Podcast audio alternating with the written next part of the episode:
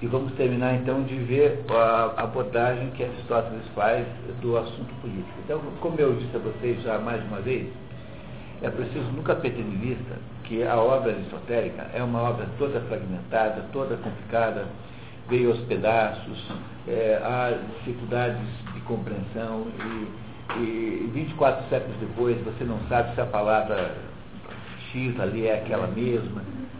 Olá, Valmor, tudo bem? Então, há todo tipo de dificuldade, né? É, que impede a nossa é, compreensão mais fácil do livro. Uma das dificuldades dessa nossa edição aqui é que o, o tradutor francês, do grego para o francês, ele, ele, ele, ele negou-se a, a, parafrasear o texto. Você entende esse critério de parafrase, paráfrase do texto? Você tem anotações. Com, com que rapidez você consegue copiar, anotar o que alguém está falando? Você consegue fazer isso com dificuldade, porque mesmo que alguém que fale devagar, a, a, a, voz é mais rápida do que a mão. Né? Então, os textos vieram para a modernidade com, com, com, com, digamos assim, com falta de acabamento sintático mesmo. Você, sem construções, muitos anacolutos. Sabe anacoluto, né? Anacoluto é quando você tem uma, uma quebra no sentido da frase, porque faltou uma palavra, ou o sujeito largou aquela frase e foi para a próxima. Né? Então, os, os originais são assim. É, ah, muito bem. Então, o que foi que aconteceu? O tradutor francês resolveu respeitar isso ao máximo. Quer dizer, ele recusou-se a parafrasear o texto. Então, o que é parafrasear o texto? Vai Parafrasear o texto é quando você pega ali dez palavrinhas e você monta um texto. Né? Como se fosse assim, você monta um texto fazendo sentido a partir daquelas dez palavrinhas. Então, o texto original francês está um pouco quebrado, assim, um pouco espinhoso, e o tradutor brasileiro não, tem, não teve competência para dar um, uma cara de texto português ao, ao texto, cometeu alguns erros graves de tradução, e é por isso que, no caso específico dessa tradução aí, nos deu um pouco mais de trabalho. Mas, o, de modo geral, os tradutores fazem, uh, fa, nesse caso aí, fazem alguma paráfrase, que é o que faz o Mada Gamakuri, em que ele estrutura o que está ali de um modo que fique mais fácil de entender. Bom, então, como vocês sabem, a, a, a, obra de Aristóteles, aos pouquinhos, foi sendo organizada ao longo do tempo, e ela, ela se divide em diversas famílias e assuntos. E entre as, entre as famílias e assuntos, uma que é a família eh, moral, né, moral. A palavra ética e moral são, no fundo, sinônimos. Ética e moral é a mesma coisa. Moral é costume, ethos é costume. Só que o que acontece na prática é que moral é uma, uma é, está mais associada à ideia de códigos morais, dizer, a costumes que as pessoas têm, que o mundo usa. E ética passou a ser o nome de uma disciplina filosófica que estuda a moral. Entenderam? Então, ética é a, a disciplina filosófica que estuda os costumes humanos, ou seja, o que fazer. Então, o Aristóteles chamava esse pedaço da filosofia de filosofia prática, da palavra praxis. Tinha uma filosofia teórica, tinha né, um pedaço que era teoria pura, quando o Aristóteles, por exemplo, estuda ah, os animais, ele está ele tá descrevendo com o único objetivo de obter um conhecimento concreto dos animais. Tem um pedaço que é prático, de praxis, que é dizer assim, como a gente faz na vida. Tem um pedaço que é técnico, esse técnico, não há obra em Aristóteles que o represente, que é quando você ensina alguém a plantar couves, quando você faz um livro de jardinagem, por exemplo. E há um quarto assunto que é o, instrumental. Aristóteles não achava que o instrumental, que é modernamente chamado de órgão, órgão é o nome, moderno não foi Aristóteles que botou esse nome, para os quatro ou cinco livros de metodologia da filosofia. E esse órgão é um, uma outra categoria. Órgão significa instrumento em grego. Órgão é isso. Ele chamou como? Órgão. Não, ele chamou como? Ele não chamou de nada. Ele, ele quatro ou cinco livros de Aristóteles, né? refutações sofísticas, categorias, enfim, foram todas juntadas é, e junto, isso tudo chama órgão. Então, quando você compra um livro chamado Órgão numa livraria, ele é a reunião de quatro ou cinco livros Aristóteles. Naquele, naquele estudo que você recebeu, está lá o, a, a, lista dos livros chamados do Argão. Então, o Aristóteles, do ponto de vista de filosofia moral, no sentido não especulativo, mas no sentido prático, tinha três obras. Tem três obras. Uma obra chama-se uma obra é, é, é, orientadora da vida social. Essa obra chama-se Política. Está aqui. Vocês acabaram, hoje, né, nós acabamos de passar, passar pela política da história.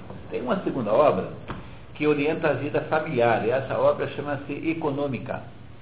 Porque é, opus em grego é casa, né, regra da casa. Então é uma regra, uma obra para orientar a vida da família. Só que essa obra é uma obra muito polêmica, porque, se vocês lembram bem, um pedaço da política inclui também algumas regras domésticas mas há um livro chamado Econômica, de Aristóteles, que é, de modo geral, editado nas grandes coletâneas, de que se tem praticamente certeza de que é ilegítimo. Na, na, no, no, na lista que vocês receberam, foi colocado naquela coluna do meio, daquele, daqueles livros da, do qual se duvida da autenticidade. Então, o livro Econômica, é, eu nunca vi em português é, traduzido, mas você encontra aí nessas coletâneas todas aí. Então, nós não sabemos muito bem o que fazer com ele. Mas o terceiro livro de moral é o livro chamado Ética a Nicômacos. Ética a Nicômacos. Nicômacos é tanto o nome do pai de Aristóteles quanto o nome do filho. E não se sabe a qual dos dois refere-se esse nome. Tudo indica que é o filho. Há uma outra tese de que o, a ética Nicômacos é, é, chamava apenas ética, tanto é que tem uma outra ética chamada ética eudêmica, que parece ser um rascunho da ética Nicômacos. E essa ética Nicômacos chama assim porque o filho teria editado o livro depois da morte do pai. Mas ninguém sabe, todo caso, Ética Nicômacos é a obra central do Aristóteles sobre, sobre moral do indivíduo, o que o indivíduo deve fazer.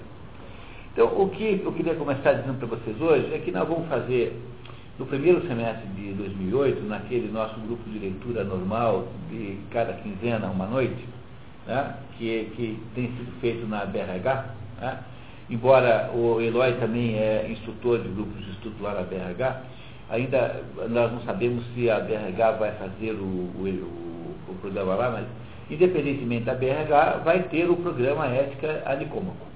Quer dizer, sendo na BRH ou não, tanto faz, nós vamos fazer a leitura do livro Ética Nicômaco, que é o livro é, de moral pessoal que Aristóteles escreveu. Então, esse livro aqui existe no Brasil.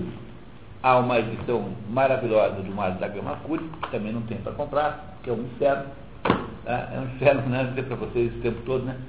É, que é essa aqui, editada pela UNB, e há uma edição aqui do Edson Bin, traduzida do grego, uma tradução muito razoável, que parece que é o livro que nós vamos ter que comprar, que é esse aqui mesmo. É? Então, o método para fazer ética nicômago é, esse é um livro de o que fazer com a sua própria vida, quer dizer, um livro de análise do indivíduo. O que fazer, o que o indivíduo, o que o indivíduo deve fazer com a sua própria vida. Aquela tradução que está nos pensadores é muito Aquela tradução que está nos pensadores foi feita do, da edição inglesa, pelo tal do Valandro e pelo Gerd Bornheim. Gerd Bornheim conheci muito bem, foi, morreu ali uns 4, 5 anos, era um filósofo, professor de filosofia, especialista em, ética, em, em estética, e que era um sujeito razoável, assim, tinha assim, uma certa profundidade. Então, eles fizeram o quê? Eles pegaram a tradução do, do inglês traduzindo para o português. E, e eu, esse balanço eu não sei nem quem é bem, mas o Silvio está ali é porque ele deve ter dado uma revisão naquilo, né? Então, eu não sei muito bem o que dizer dela, né, essa tradução. Você tem no Brasil uma tradução antiga como, a, como que tem essa também da política da editora Atena, que lá de 1940 alguma coisa, que é uma edição certamente um tradutor português, Cassiano alguma coisa.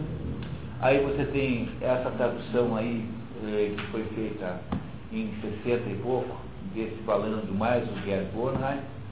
Aí você tem a tradução do, do Mário da Gama Cury, que é essa que está aí, que é a que nós deveríamos escolher, caso pudéssemos. Depois você tem a tradução desse, essa é a mais nova de todas, esse Edson Mini, que é um sujeito especialista em traduzir grego, é, tem um certo pedigree, e, a tradução é fluida, tem um casamento bom, e a última.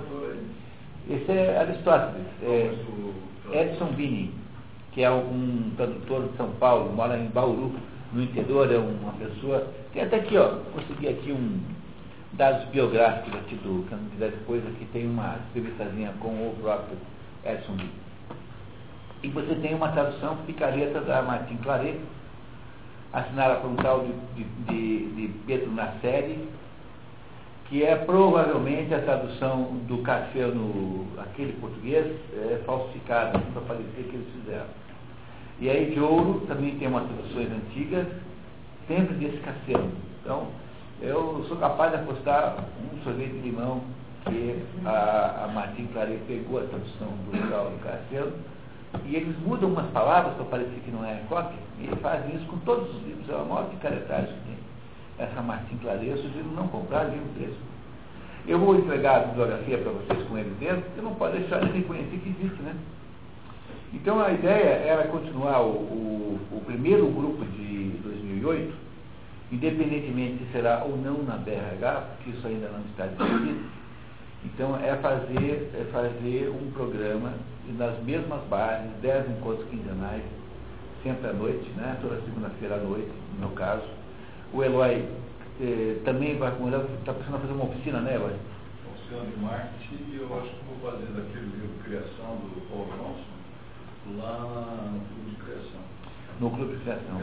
Lendo e aplicando na prática. É. Bom, no que diz respeito a esse grupo aqui, né, uh, então essa ficou sendo a programação para o ano que vem. Então, caso vocês é, vão participar, não comprem o livro, porque nós compramos é, por um preço menor, direto na editora, e aí é, colocamos o livro dentro do. do... Se ética em como eu achei vários livros desses naquele site da Estante Literária. Estante virtual? virtual. Desse aqui não, né? Não, não, não. Lá tem. Não, lá você tem o daí de ouro, você tem o. Tem a maioria que tem ali é da de ouro, né? Então, cultural, parece.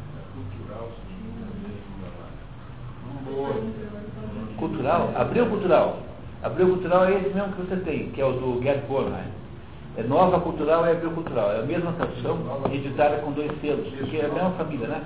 Nova Cultural é do. Né, é, esse é o livro comum. Mas isso você compra novinho, novinho aí, nos sebos, por 10 reais aí. Novinho, novinho, zero, ninguém abriu o livro por 10 reais. É extremamente mal é, desvalorizado, porque é muito mal editado a editora Abril não sabe lidar com livros, só sabe lidar com revista. Nunca conseguiram fazer uma operação de livro boa. Engraçado, né? Com todo o capital que tem, era só trazer um sujeito do, do, do ramo, né? Assim, ó, vai, vem cá, você vai ser o diretor de uma livro, então faça uma, uma editora que preste, mas não, eles não conseguem fazer. Então a Abril Cultural e a Nova Cultural são, são primos, né? São dois irmãos um é o Vitor Tivita e o outro é o outro lá, cujo nome é, não lembro mais. Irmão do Vitor Tivita, lembra? Robert, né? Robert, isso mesmo, que brigaram e separaram, se fizeram um negócio. Mas a edição, essa aqui, ó, essa aqui não é uma edição fácil, porque é um livro, esse é um livro editado em 2007, um livro do ano passado. Então vocês não vão, agora, não vão encontrar em sebo. Se você encontrar esse aqui em sebo, agarre correndo. Esse aqui é que tem que pegar correndo, nem discutir o preço. Não tem, Esse aqui é da, é da UNB. Eu acho que vi na estante virtual um ou outro. Mas na UNB não tem mais? Não tem. Senão, senão eu correria lá e compraria a vinho. Não, tem. Pode ser, mas na, editora não tem. Então, é muito improvável. Tá? A, última, a última edição foi 2001 já tem sete anos, é difícil que tenha sobrado estoque disso aqui. Então, esse é o livro para você comprar correndo sem pestanejar. A edição da UNB, traduzido pelo Mário da Gama Cury, que é o mesmo tradutor do outro de política. Que são traduções deliciosas, maravilhosas, inteligentes. É, é o paraíso sobre a terra.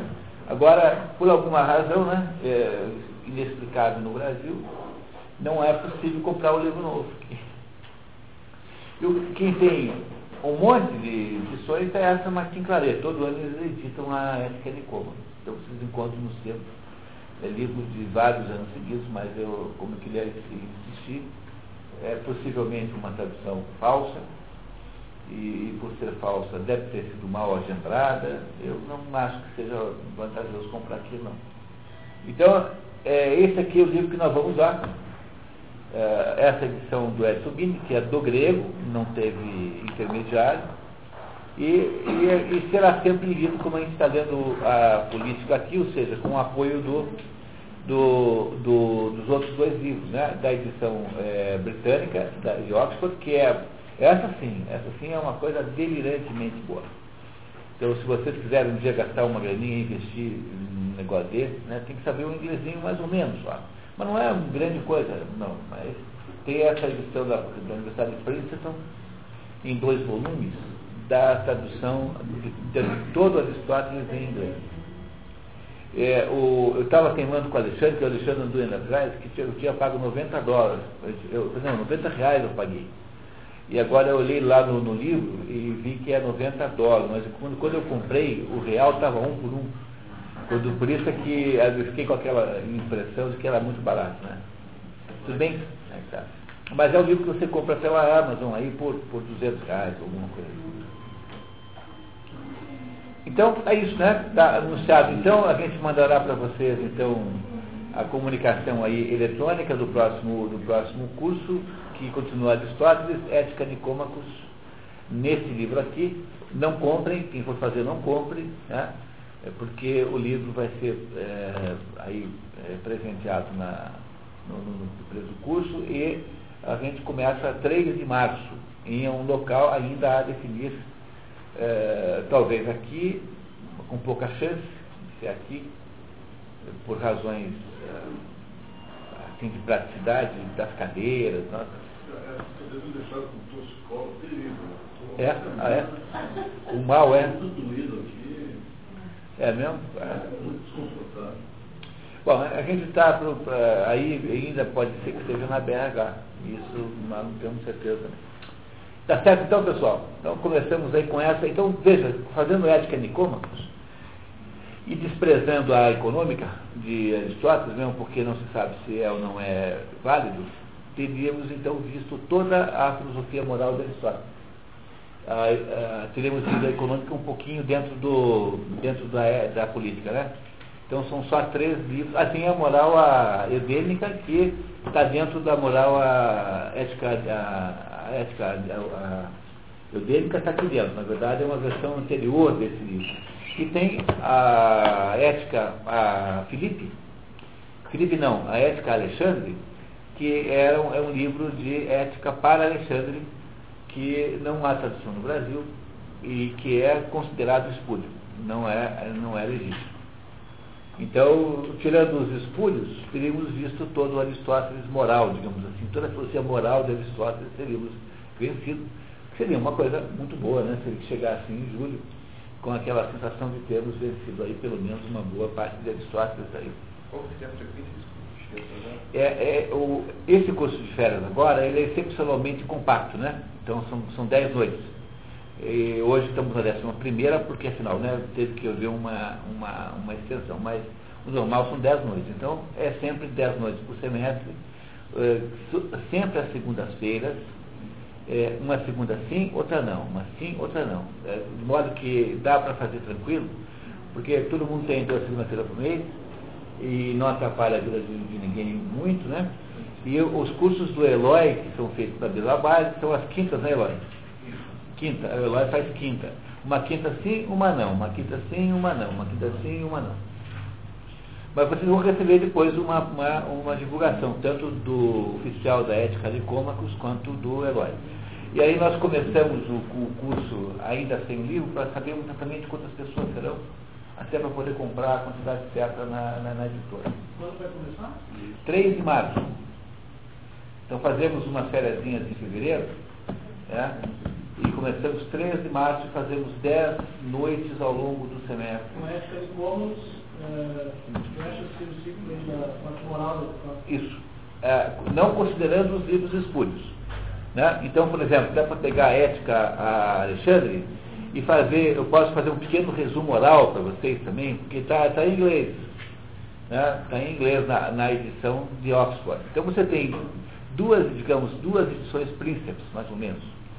Cada língua tem uma edição príncipes, menos português, né? Então a edição príncipes é, inglesa é de Oxford, vale para os Estados Unidos e para a Inglaterra.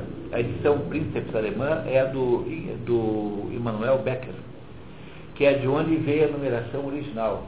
Há uma, alguma diferença com relação à edição príncipes é, inglesa. E a, a edição príncipes francesa, não me lembro agora do nome do autor, mas cada língua, língua tem como patrimônio nacional, né? uma espécie de patrimônio nacional.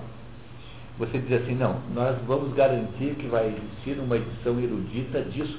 É o mínimo que você precisa eh, almejar para dizer assim, pô, nós não somos uma aldeia, entendeu? Então é o mínimo se dizer assim, não, vamos fazer de qualquer jeito, tem que dar um jeito, o governo vai botar dinheiro nesse negócio. Mesmo que ninguém compre, tem de ter isso para você ter um patrimônio. Platão inteiro, Aristóteles inteiro, São Tomás inteiro, você não pode deixar de ter essas coisas traduzidas em português. É uma questão assim de, de você reconhecer-se como uma sociedade que quer alguma coisa ou não. Né? Então, como nós não temos isso, a gente fica nessa, é, nesse sofrimento que é tendo que correr atrás de tradução mal feita. É um terror. Aí as traduções melhores de Aristóteles, essas duas aqui, né, são inacessíveis. Não tem para comprar. Pronto. Tem, tem, tem várias. Nós, nós vamos usar essa aqui, ó, que parece que depois dessa é a melhor, que é a do Edson Bini, que é um, um, um tradutor especialista em grego, solicitante do grego. Essa que nós vamos usar. Direto do grego. Então, mas não é ideal, a ideal seria do mar, do mar da Grimacura. Agora, o, o, essa aqui vai, é melhor do que a gente estamos usando. Tá? Isso garantidamente. Né? E, e aí há outras que são inferiores por várias razões aí. Né? Vamos lá, pessoal? Vamos lá na política? Então, vocês lembram onde é que nós estamos? 221.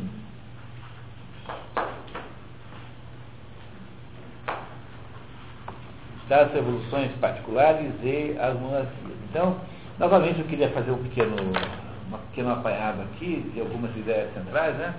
Então o Aristóteles acha que a vida social é tão natural quanto a vida a, fisiológica humana, que não há ser humano que não vive em sociedade, portanto, a sociedade é, é, pertence à natureza. Pertence à natureza no que diz respeito ao ser humano.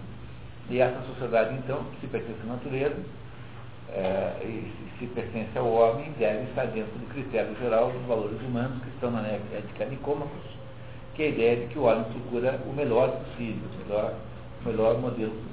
Procurar o melhor modelo possível significa discutir qual é o jeito como você deveria organizar a cidade.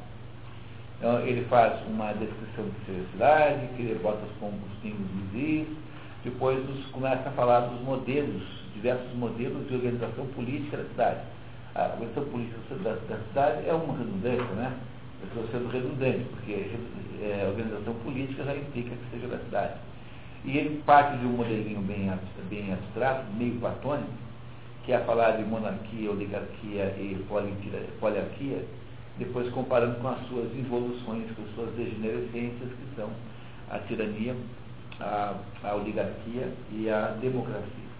Aí o que ele faz em seguida é ir aos poucos abandonando esse modelo platônico e criando um verdadeiro modelo aristotélico, que é a partir da observação concreta no campo.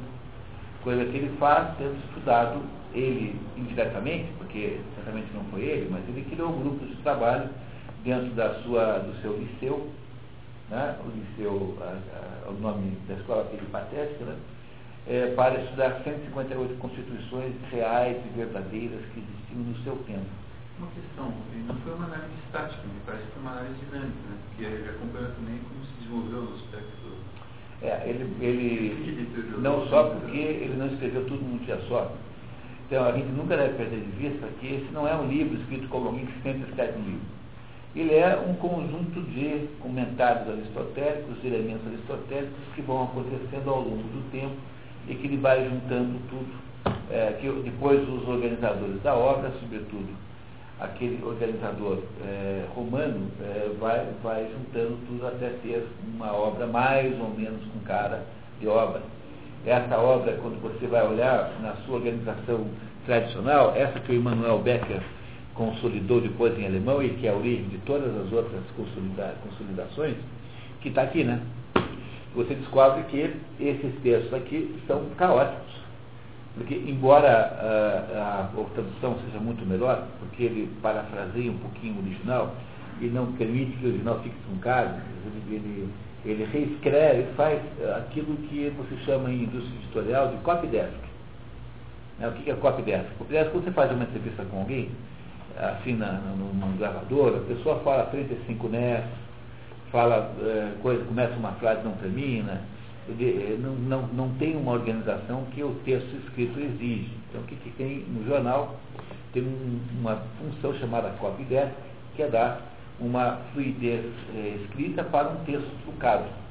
Então o Mário da Gama Curi faz isso aqui muito bem, mas o, a sequência é completamente caótica. Então ele entra num assunto que ele não ensinou ainda, depois está lá atrás. Então o que, que esses outros fulanos fizeram aqui? Eles, eles pegaram o texto na sua rudeza rudimentalidade linguística, não, não copidescaram, ou muito pouco, tá?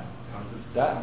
e arrumaram, se uma como arrumaram, determinados capítulos desse aqui, eu, porque eu remontei, né, para poder comparar com outro, eu tive que remontar a origem. Então, determinados capítulos desse aqui, tem três ou quatro capítulos do outro lá condensados.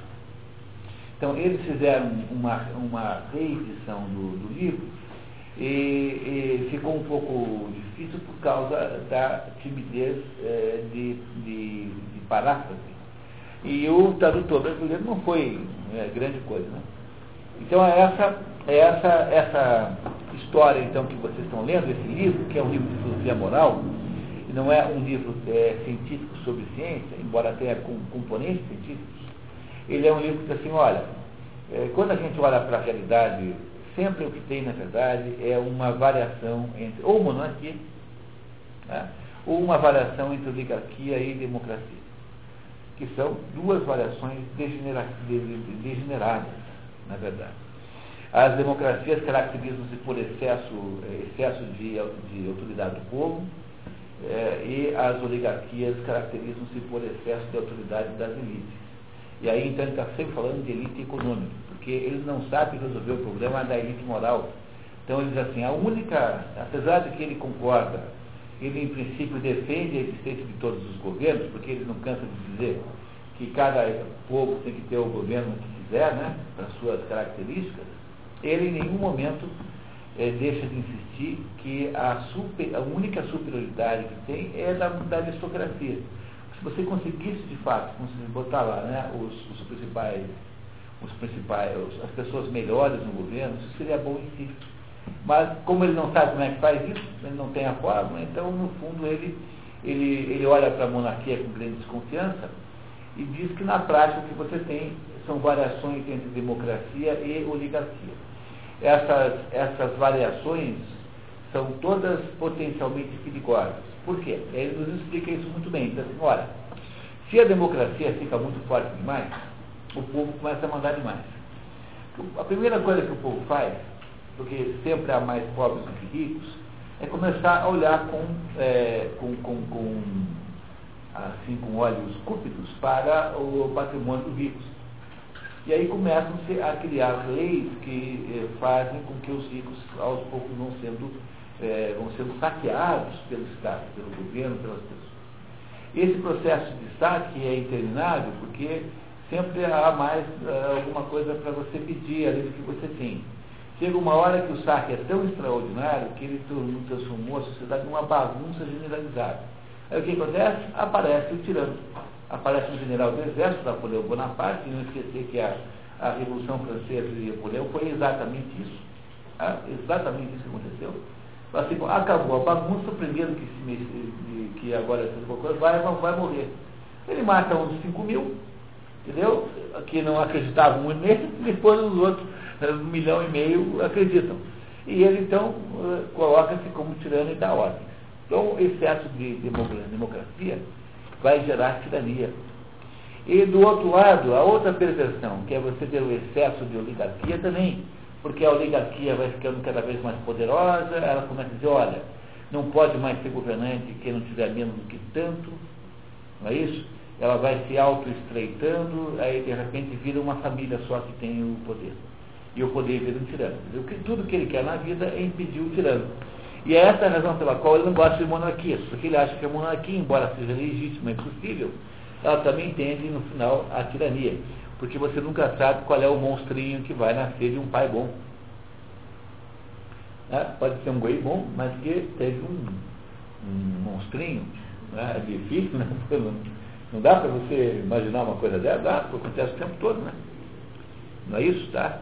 E aí, então, o, o que, tudo que ele não quer é o, a tirania. A tirania tem três fontes. A fonte monárquica degenerada, porque você não controla os sucessores, até mesmo não controla um próprio rei bom, que pode ficar mal. A forma oligárquica degenerada, que vai estreitando até virar uma tirania.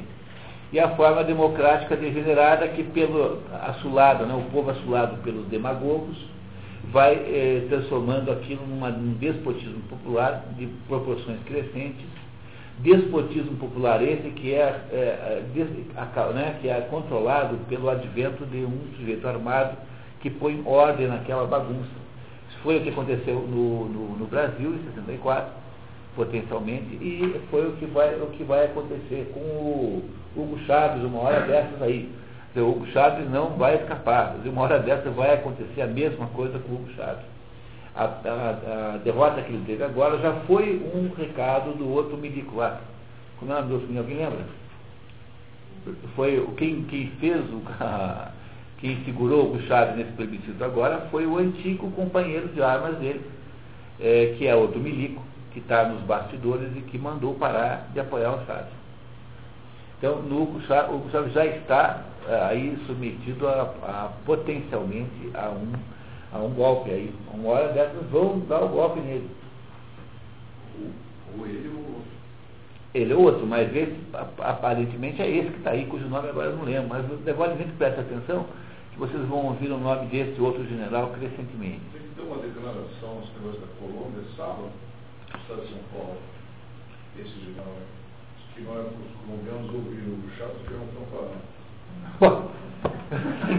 Quer alguma coisa mais contundente que isso? Quer dizer, então o senhor está dizendo para não prestar atenção no presidente da, do país. Entenderam o que vai acontecendo? O velho Aristóteles nos conta toda a sua chave do enigma. Pô. Você quer saber o que acontece no mundo? Leia o Aristóteles. Entendeu? Porque, mesmo que você considere que 24 séculos depois você tem que fazer adaptações, né, tem que circunstanciar as coisas, o ser humano continua sendo igual. Ah, essencialmente o poder, o, a ideia nuclear em política é o poder, é, é isso que está falando. O poder está ligado à, à, alma humana. E é isso que o, o Chaves está querendo, é que o Aristóteles está querendo que a gente preste atenção é nesses movimentos que hoje ele vai continuar nos contando. Então tudo que ele quer é fazer alguma coisa que fique no meio dessas duas possibilidades de, de, de que é a aplicação à política do critério de que o meio, a verdade está no meio.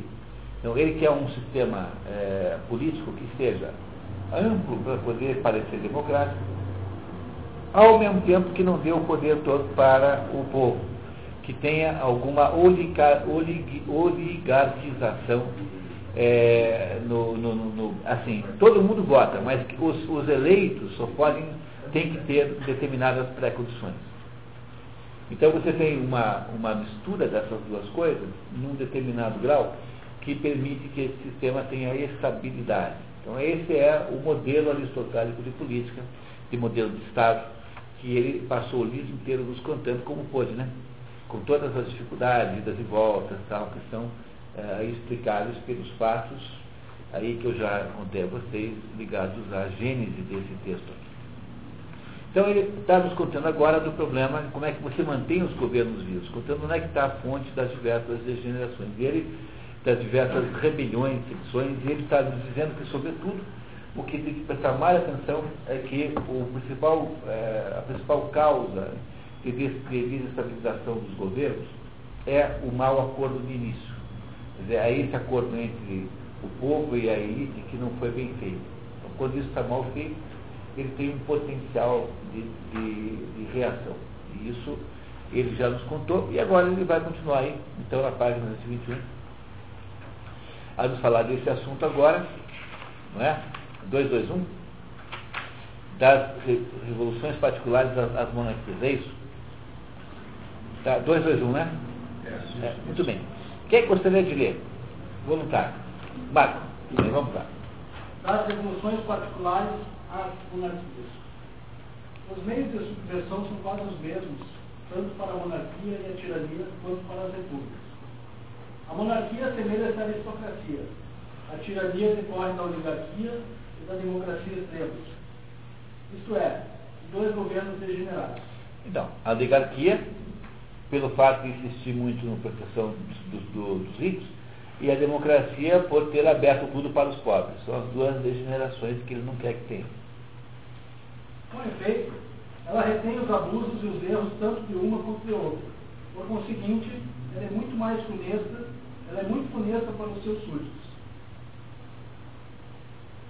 Essas duas espécies de monarquia diferem por sua origem e por seu fim. A monarquia foi estabelecida contra a população em defesa das pessoas de bem. Foi dentre elas que se tirou o rei, em razão da excelência de suas virtudes, do mérito de suas grandes ações ou do brilho de sua raça. O tirano, pelo contrário, como a história nos ensina, deve sua origem ao ódio contra os nobres, para pôr o povo ao abrigo das suas vexações, ele sempre saiu das multidões. De fato, quase todos os tiranos são demagogos e conseguiram crédito junto ao povo atacando os nobres. É, o Chaves e o Requião são isso, vocês percebem? É, o que, é o Requião? É o sujeito que passa o dia inteiro falando mal da Singenta, não sei quem, da Dominó, porque é eles devem, devem até merecer que se fale mal deles, entendeu? Mas o, o, você consegue, você já ouviu do Requião alguma ideia assim, sobre progresso no Estado? Assim, olha, eu vou construir uma estrada, não sei o quê, eu vou fazer não sei o quê, pra, eu vou duplicar o Porto de Paranaguá, eu vou melhorar não sei da eu vou fazer não sei o quê, até para fazer estrada para contornar o pedágio, né? ele podia eh, ter feito, né? Ele, ele, você ouviu alguma vez algum. Exemplo, não, o projeto dele é indicar um mal. Algum, agora é o tal do Littman, tal do, do, do juiz lá. Ele vai passar um ano e meio agora fazendo né, proselitismo contra o juiz, contra o poder judiciário. Ele é apenas isso, ele é um demagogo. Ele, definição aristotélica, é um demagogo. Ele não tem nenhum projeto, nenhum conteúdo. Não tem nada para dizer assim, olha, tem aqui um projeto para o Paraná. Nada. Nada. Então, na medida em que ele vai fazendo é destruindo o Estado na medida em que ele fica brigando. Já fez com o Porto de Paranaguá tá? e vai fazendo com mais ou menos tudo.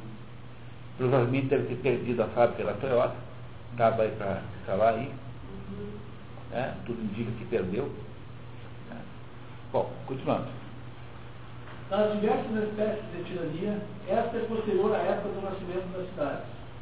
Algumas delas são mais antigas e começaram no tempo em que os reis violando as condições impostas aos seus pais, ousaram governar mais despoticamente. Outras nasceram quando os principais magistrados se permitiram abusar da longa duração que antigamente os povos davam às assembleias e aos cargos públicos. Outras ainda provêm da supremacia que as oligarquias, ao elegê-los, lhes conferiram sobre todas as outras autoridades. Pois, de todas essas maneiras, era-lhes fácil de transformar-se em tiranos. Só precisavam querer tendo um já todo o poder, como Fido em Argos, outros as honras da dignidade real, como Fálades e os da Jônia, Panécio em Leonte, Kipsel em Corinto, Pisístrato em Atenas, Dionísio em Siracusa, e outros mais que devem, como acabamos de dizer, a sua ascensão à demagogia.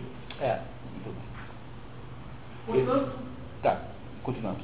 Portanto, a monarquia tem em comum com o poder aristocrático o fato de ser dado pelo mérito pessoal ou dos avós, dos avós, pelo benefício assinalados, pelo poder ou por todos esses motivos juntos, por todos os que haviam prestado grandes serviços ou podiam prestá-los às cidades e às nações, e as nações alcançaram esta honra. Alguns, como Codro, pedindo através de suas façanhas guerreiras que as cidades caíssem na servidão, outros retirando dessa condição como Ciro Ciro foi o libertador da Pérsia do jugo dos medos. Os medos, né, era um povo que depois os medos e os persas meio que se misturaram. Mas o Ciro. Então ele está dizendo que alguns desses tiranos foram, foram eleitos tiranos porque estiveram à frente de grandes, não, não, não, não nasceram assim, mas estiveram na frente de grandes movimentos bélicos e se tornaram então governantes a partir disso. Houve ainda reis fundadores de um Estado ou conquistadores de um, de um país, como os reis da Macedônia, da Macedônia e dos Colossos. A meta e o dever do rei são zelar para que os proprietários não sejam desapossados por agressores injustos e nem o povo seja ultrajado por pessoas insolentes. O tirano, pelo contrário, como já ficou dito muitas vezes, não se preocupa com o interesse público, a não ser quando esse está ligado ao seu próprio interesse. A volúpia e o dinheiro de todos, de todos eis o que busca o tirano. É, a volúpia é, é prazer, né? Prazer. Uhum. Honra, eis o que é necessário aos reis. Sua guarda é composta de cidadãos. O tirano convoca estrangeiros para a sua. Porque os cidadãos não tocam ser guarda dele, a não ser com, com a intenção de matá-lo, né? Então não vai ser armado de inimigos, né? andar cercado de inimigos armados. Então ele está explicando, é, no fundo, por que, que a monarquia é complicada. Porque ela tem um, uma certa tendência a virar tirania. Então é difícil mesmo fazer monarquia. Ele não é contrário à monarquia. Quer dizer, não é ser contrário, ele, ele aceita todos os, os, os, os, regimes, menos a tirania. Ele acha que todos os outros têm razão de ser de acordo com o povo que os adora. Mas ele, no fundo, se fosse escolher um modelo ideal, não escolheria a monarquia, escolheria a república, que é aquela junção de democracia com oligarquia no meio do caminho, onde há um certo equilíbrio. A tirania reúne os vícios da democracia aos da oligarquia ela tem em comum com a segunda o fato de propor-se a opulência como fim. Sem isso, ela não teria condições de manter a guarda e a magnificência. De desconfiar do povo, de desarmá-lo e oprimi-lo, de expulsá-lo das cidades e dispersá-lo dispersá pelos campos ou colônias. Na democracia, ela toma guerra aos nobres, sua destruição aberta ou clandestina, seu banimento, considerando os rivais ou como inimigos de seu governo. De fato, é de ordinário dessa classe que procede às conspirações, querendo alguns deles dominarem eles próprios e outros temendo ser escravos. Assim vimos Periandro aconselhar Trasíbulo a cortar as espigas mais altas, é, desfazer-se dos cidadãos mais eminentes. Lembra dessa história? Vimos na segunda-feira? É?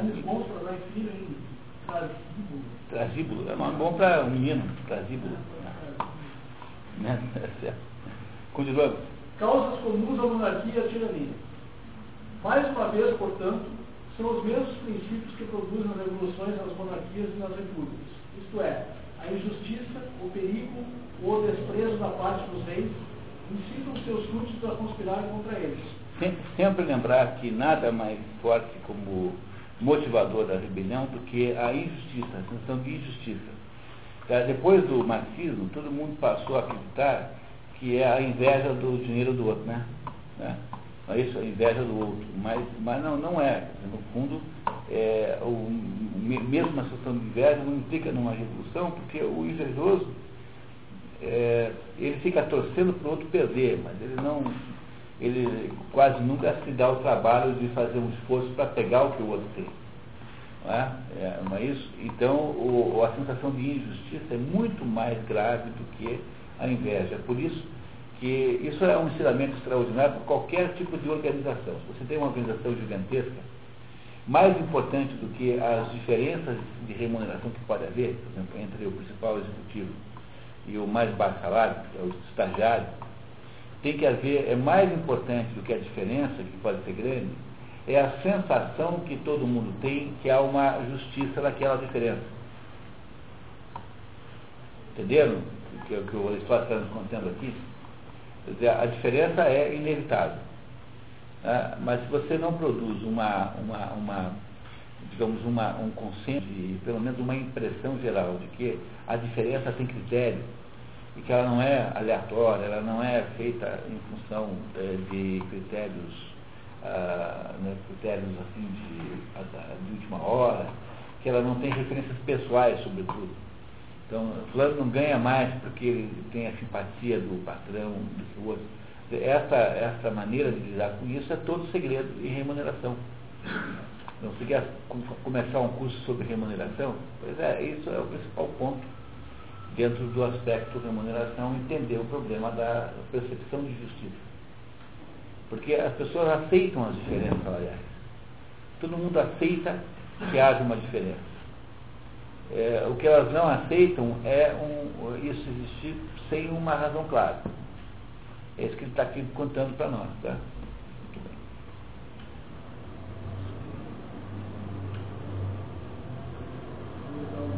A injustiça que acontece. A injustiça que acontece principalmente por trás da pessoa do súdito ou a sua honra, e às vezes pela expoliação dos seus bens. As conspirações tendem aos mesmos fins nos dois regimes, pois tendo os monarcas abundantes riquezas e honras, todos querem tê-las da mesma forma que eles. Mas as conspirações fazem-se ou contra a pessoa dos príncipes ou contra o Estado. Aqueles que têm por causa a injúria pessoal são de diversos tipos cada qual provocando um gênero de ressentimento. Os ofendidos conspiram, na maioria dos casos, para se vingarem, e não por seu próprio proveito. Entendeu? Olha aí, ó. É vingança, entendeu? Mesmo que seja uma vingança que produza um, uma, um, uma, um desfavorecimento pessoal. Né? Então, às vezes, a vingança é mais importante que a vantagem daquilo. Por isso que tem aquela velha frase, que vingança é uma, um prato que se come frio que é justamente para você fazer uma vingança mais barata do que uma mais cara, né? Entendeu? A vingança, digamos, instantânea é muito cara, porque ela é refletida. E às vezes uma vingança né, comida frio pode ser, pode ser. É aquela história do, do, do, do rato que pede uma carona para o escorpião que quer passar para o outro lado do rio com o rato. E aí o, o rato você está maluco? Você quer que eu tire para outro lado do rio? Você está louco, você vai me matar. Eu já sei que você matou três parentes meus, já que eu estou sabendo. Aí o, o senhor falou, mas você está louco? Se eu for passar para o outro lado do rio com você e te matar, eu morro também. Aí o rato falou, ah, tá bom. Subiu nas costas do rato, o rato foi atravessando o rio, metade do rio, o escorpião dele uma ferroada mortal. Então, enquanto o rato agonizava, ele dizia assim, escorpião, você fez, vamos morrer os dois, por quê? Por quê? Me diga por quê por favor. Seu rastro dramaticamente, né, pedindo esclarecimento. Aí o, o senhor falou assim, tá, porque eu sou assim. É da minha natureza. É da minha natureza, eu sou assim. Tá. Mas olha, eu conheço um, caso. Um rato? Um caso, bem rapidinho, bem rapidinho. É, de uma pessoa que a gente sabe que é, segura um funcionário ele sabe aplicar na bolsa. Aplicar o quê? Aplicar na bolsa. Ah, mas isso é uma vantagem muito boa, é um grande um sujeito custa barato. Então. É, agora, agora a bolsa está caindo. Está uma bagunça aí. Mas ganha esse dinheiro na queda também, né? Você sabe, né? É? É, porque você vende, vende o, aqui, vende o que está caindo mais e, e né, vende antes de cair muito, depois compra na subida. Né? Se ganhar aí na, na baixa na rua. Esses dias eu participei de um debate lá em São Paulo sobre memória empresarial, e aí as pessoas estavam discutindo, discutindo memória das pessoas, uma das memórias que você mais guarda é rancor, ressentimento e justiça. Essa é guarda. É. Não tem quem não guarda. O cara fez uma justiça há 20 anos atrás, guarda. É aquela velha frase, né? Eu perdoo, mas nunca esqueço. É. Eu perdoo, mas não esqueço. Então, é, é isso, quer dizer, ele está nos dizendo aqui que ele vai contar agora causas incríveis para você ter revoluções. Como é que o negócio desanda? Desanda assim nas situações mais inacreditáveis. Quer ver? Olhem, leiam aí o que o, o que Aristóteles está nos contando agora. Assim foi a conjuração contra os filhos de Tesífras. Ela teve por causa a injúria feita à irmã de Armódio e a ofensa que ele próprio sentira na ocasião. Armódio armou-se para vingar a irmã Aristigo, Aristogito, para vingar Armódio. Teliandro, tirando de um braço, permitiu que conjurassem contra ele por ter perguntado num banquete a uma de suas amantes se estava grávida de um filho seu. É, e essa está mal contado, né? Na verdade, ele perguntou para um amante. A, a origem da, da ofensa foi que era homem, não era mulher. entendeu? Estava grávida do filho dele. Pronto, aí já deu uma briga que caiu o governo. Pausânias matou o rei Felipe porque ele desenhava vingá-lo do ultraje que Átalo lhe fizera. Esse Pausânias, Pausânias era, não era o outro lá que nós já conhecemos, era um jovem lá da nobreza da Macedônia, que foi, matou o pai de Alexandre. Filipe II foi morto por esse Pausânias, que era um filho da nobreza, porque ele tinha sido lá ofendido por outro, pediu lá que o, o, o, o Filipe o apoiasse, o Filipe desdenhou daquela situação, matou o Filipe por causa disso. Então, veja, uma morte do Filipe levou o Alexandre para o poder e aí mudou o mundo, né? E uma encrencazinha pessoal emotiva desse tamanho aqui. de estar tá ofendido com o outro, porque o outro lhe fez um desaforo qualquer. Tá? Dessas conspirou contra Amintas, que se vangloriava de ter colhido a flor da sua juventude. Evágoras de Chipre foi morto por eunucos, cuja esposa foi raptada pelo filho daquele príncipe. Eunuco é esse que deu origem depois a expressão eunuco. Tá? nome bonito, Está tá vendo? Quer dizer, todas as questões pessoais de assuntos amorosos que viram razões para derrubar governos. Né? Então, ele está dizendo assim que em muitos casos, muitos casos, o que derruba o governo são questões de. são, são, são é, aí, é, problemas emo, emocionais, emotivos. E, e, a gente não, nunca pensa que é assim ainda, mas é, por exemplo, eu que fui consultor assim no de muitos anos, eu, eu vi cada coisa acontecer. O que, que você faz quando você. Você pega um grupo de executivos, tem que analisar um projeto, você vai ou não fazer uma expansão de uma fábrica. Então vão ter que gastar 400 milhões, 500 milhões para comprar uma, fazer expansão da fábrica. Aí está todo mundo morrendo de medo. Morrendo de medo. Aí, pra, como eles estão morrendo de medo, o que, eles fazem? Eles montam um circo para arrumar uma maneira de não, não fazer o investimento com base numa aparência de racionalidade. Então, andam com essa roupa bacaninha, de terno e gravata, assim, assim. Aí inventam esses estudos de naquela viabilidade econômica, que são estudos em que você faz uma, uma, uma, uma depreciação imensa do potencial. De, os japoneses dizem sempre assim, né? Se nós tivéssemos feito estudo de viabilidade econômica para fazer verificar, você não fazia nada. Porque você, como, como que você pode saber qual é a Alemanha para um produto novo? Que não existe ainda, um, um conceito novo. Você não sabe. Então, como você está morrendo de medo de tentar, então o mundo empresarial cria um, um cirquinho para depois dizer assim, não, estudamos isso é. No fundo, no fundo, é apenas um circo terra para você dizer assim, estamos morrendo de medo de fazer errado. Mas no fundo o que está motivando a gestão do negócio é o medo e não outra coisa qualquer. Compreenderam? Isso é assim todas as grandes empresas, assim no meio empresarial real, concreto. E isso é assim também nos governos. Dizer, às vezes, pequenas questões pessoais implicam em consequências incrivelmente é, vastas. Né? Porque uma questão pessoal o, está. O é, é. Ficou lá isolado, botou fogo no circo. É, o, o, o, o caso do, do, Fernando Collor com a Tereza Collor derrubou o governo. Quer dizer, a, um caso, cunhado com cunhada, derrubou o governo Collor. Né? Essas coisas acontecem o tempo todo. Né? É o que ele estava contando aqui. Várias insurreições não tiveram outra causa além dos atentados dos reis ao pudor de outrem, principalmente a de Crateus contra Aquelau, que o torturara para o serviço dele.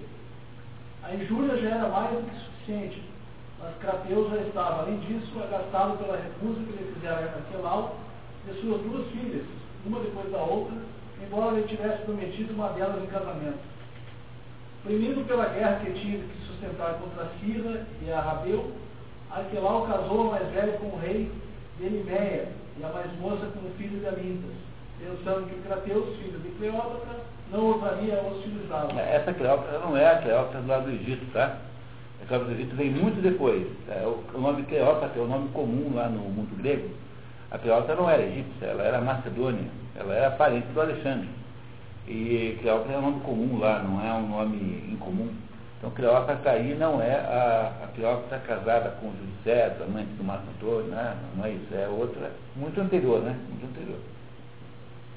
Todavia, o verdadeiro começo de sua ruptura originou-se da defesa do ressentimento de Crateus por ter sido solicitado a tolerar ações desonrosas. Ter sido amante do outro. esperava que eh, fosse compensado com a mão de uma das filhas. E aí, quando não foi, ele resolveu matar o outro. Né? Matou o outro, acabou o governo. Esses são esses casos um pouco escabrosos, né? Mas é, vocês são todos direitos. É, continuando. Elanocrata de Larissa participou da mesma conspiração pela mesma razão. O príncipe, depois de ter abusado de sua juventude, prometera mandá-lo de volta à sua pátria. O jovem achou que só o mantinha junto a si para se divertir, e não por amá-lo. Barro de Heráclito de Eno mataram Cotes para vingar a ofensa feita a seu pai. A igualmente o traiu por ter o castrado quando ainda era criança. Muitos outros, indignados por terem sido maltratados e feridos, mataram ou tentaram matar nobres reis. Foi assim que em Mitilene, Magaco, em emboscada com seus amigos, matou os pentálidas que, enquanto passeavam, se divertiam batendo nos passantes com varas de ferro. Depois, Esmerdes fez outro tanto com Pentilo, que ordenara que fosse surrado por uma mulher, a cujas indiscrições ele sempre cedera. É, esse troço estava esquisitíssimo, eu fui verificar, não é essa a história. Esse Esmerdes aí é, foi lá, mandou lá um lutamonte é, surrá-lo em casa, ele foi surrado na frente da mulher, ele foi arrastado para fora de casa. Essa é a verdadeira razão aqui. Não tem nada a ver com o que está escrito aí. Tá? Então, o, procurei não só nas transmissões, como em outras fontes. Então, aqui houve aqui, o sujeito foi submetido a uma humilhação perante a família, vai falar e matou outro. Então, o tirano é morto por causa de uma coisa como essa, né? Não precisa de uma grande razão metafísica, não, para derrubar o governo. Basta que alguém esteja com muita raiva de você. Né? É isso que acontece com as tiranias, de modo geral. Decânio viu e conduziu a conspiração contra Quelau e foi investigador de todos os outros assassinos. O motivo de sua cólera tinha origem no fato de que, sendo, tendo se referido ao hálito infecto de Eurípides, Aquelau negar aquela, aquele poeta vingativo que o mandou açoitar cruelmente. Esse Eurípides é o que faz as peças de, de teatro, tá? É o dramaturgo, Eurípides. Entendeu? É. Muitos outros ainda, por causas semelhantes, foram assassinados ou tiveram suas vidas ameaçadas. Os perigos e o medo, às vezes, também incitam a arruinar as monarquias, assim como os outros estados. Xerxes, bêbado de vinho, encarregara Artábano de crucificar Dario. Artábano, crendo que o príncipe se esqueceria dessa ordem, por ter sido dada no auge da Jeremias, não o executou. Quando Xerxes deu mostra de sua cólera por isso, Artábano o matou para evitar sua própria perda. É, o Xerxes estava bêbado e falou assim, você vai lá agora e mate o outro. Falou assim, é, não, pô. Depois ele levanta do corpo e diz que não mandou fazer não matar ninguém. Eu não vou obedecer.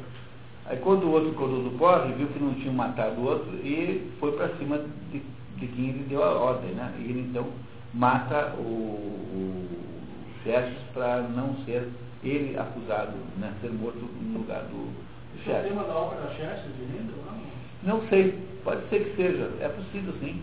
Claro. Pode ser. Claro.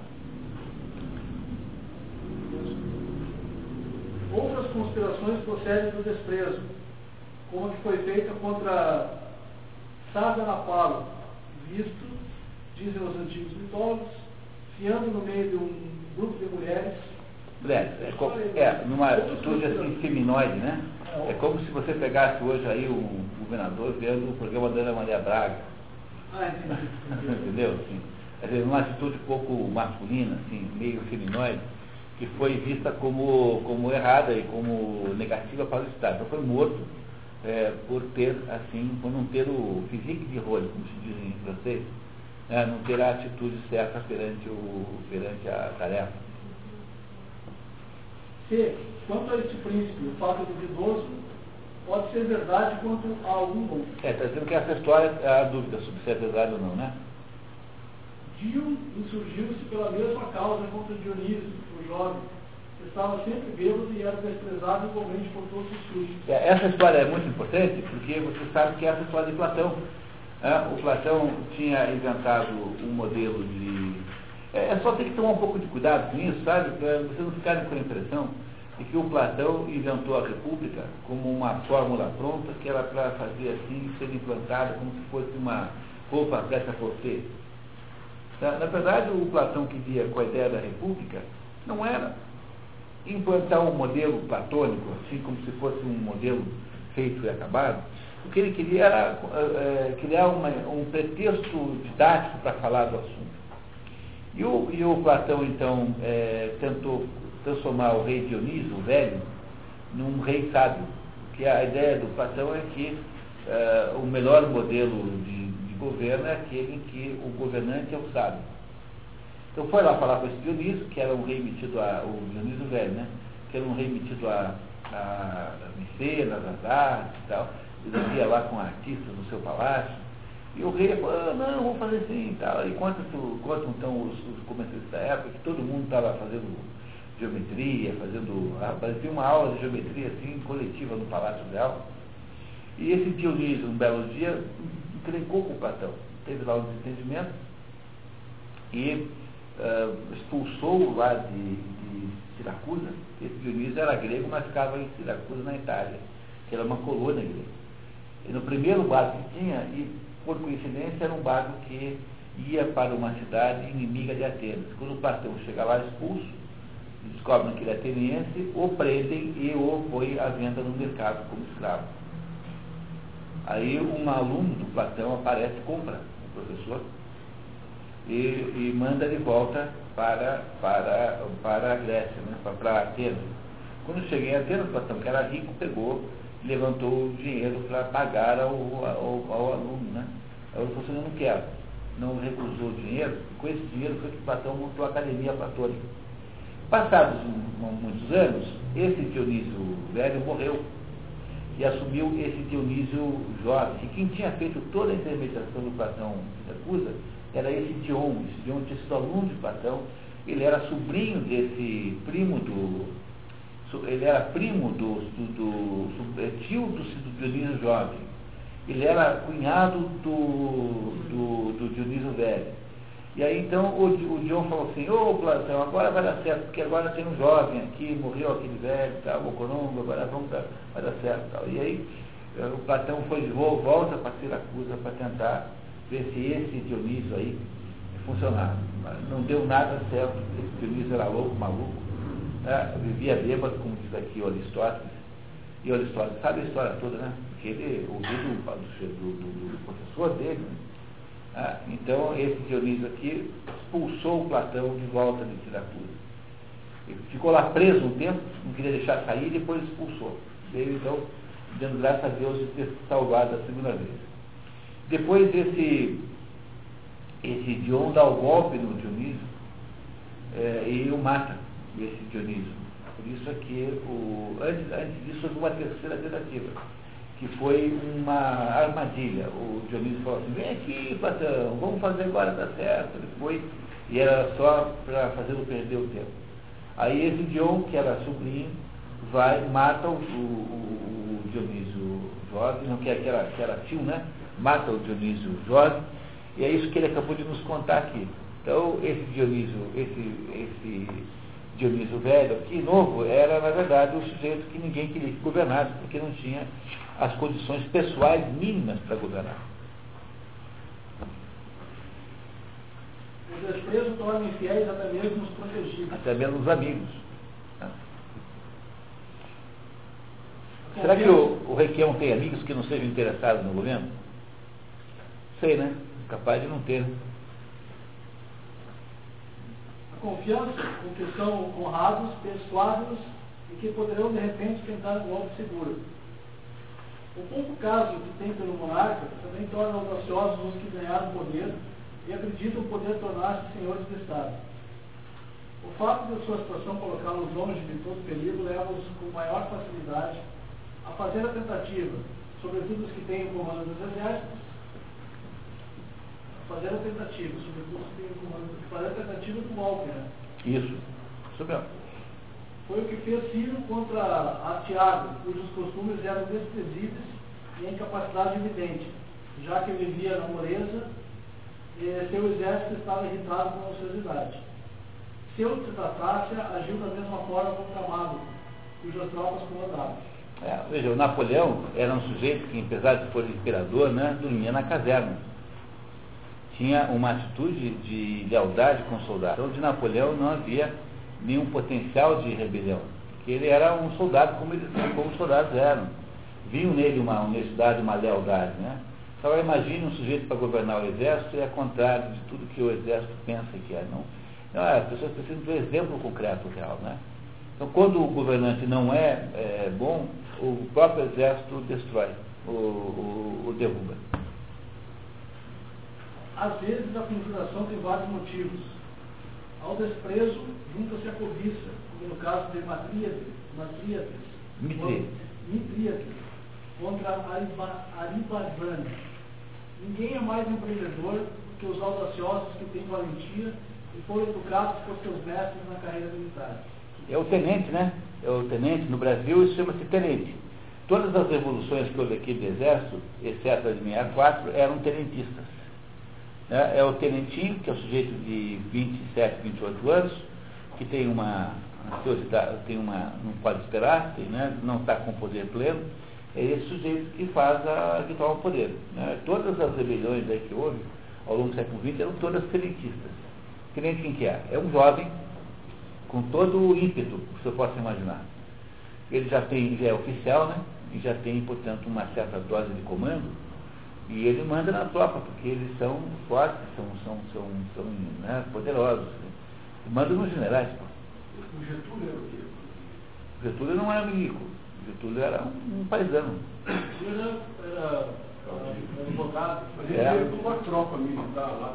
Do Rio Grande do Sul. É, no... de, eu tenho uma gravura lá em casa. De revolucionário, mas ele botou isso para fazer o.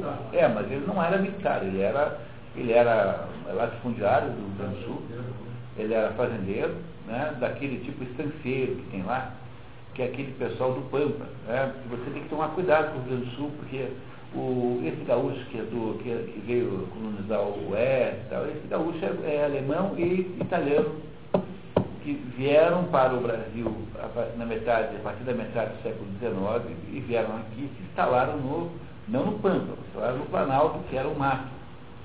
E de lá eles vieram vindo. Tá? Vieram vindo e subiram, estão lá na Rondônia, da onde. Agora, o gaúcho, de verdade, era o estancieiro, que é o sujeito que tem uma origem meio acastelanada, assim, e que é um sujeito anti-tecnologia, é um sujeito dar, né? Então comenta-se que a, a, única. É, ele. ele é um grosso.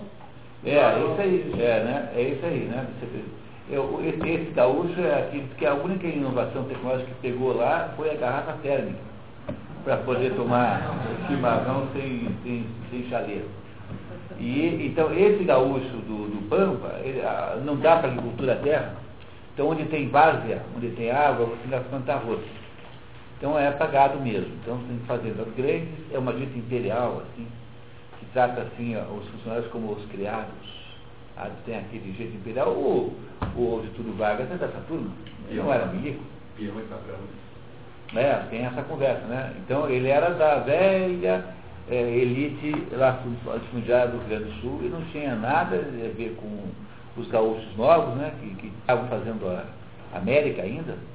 Ele não era milico, depois é, ele certamente botou lá de forma para parecer que queria brigar, né? De fato, né? Mas não era milico não, era paisano. Ele parece o Lula de Carlos.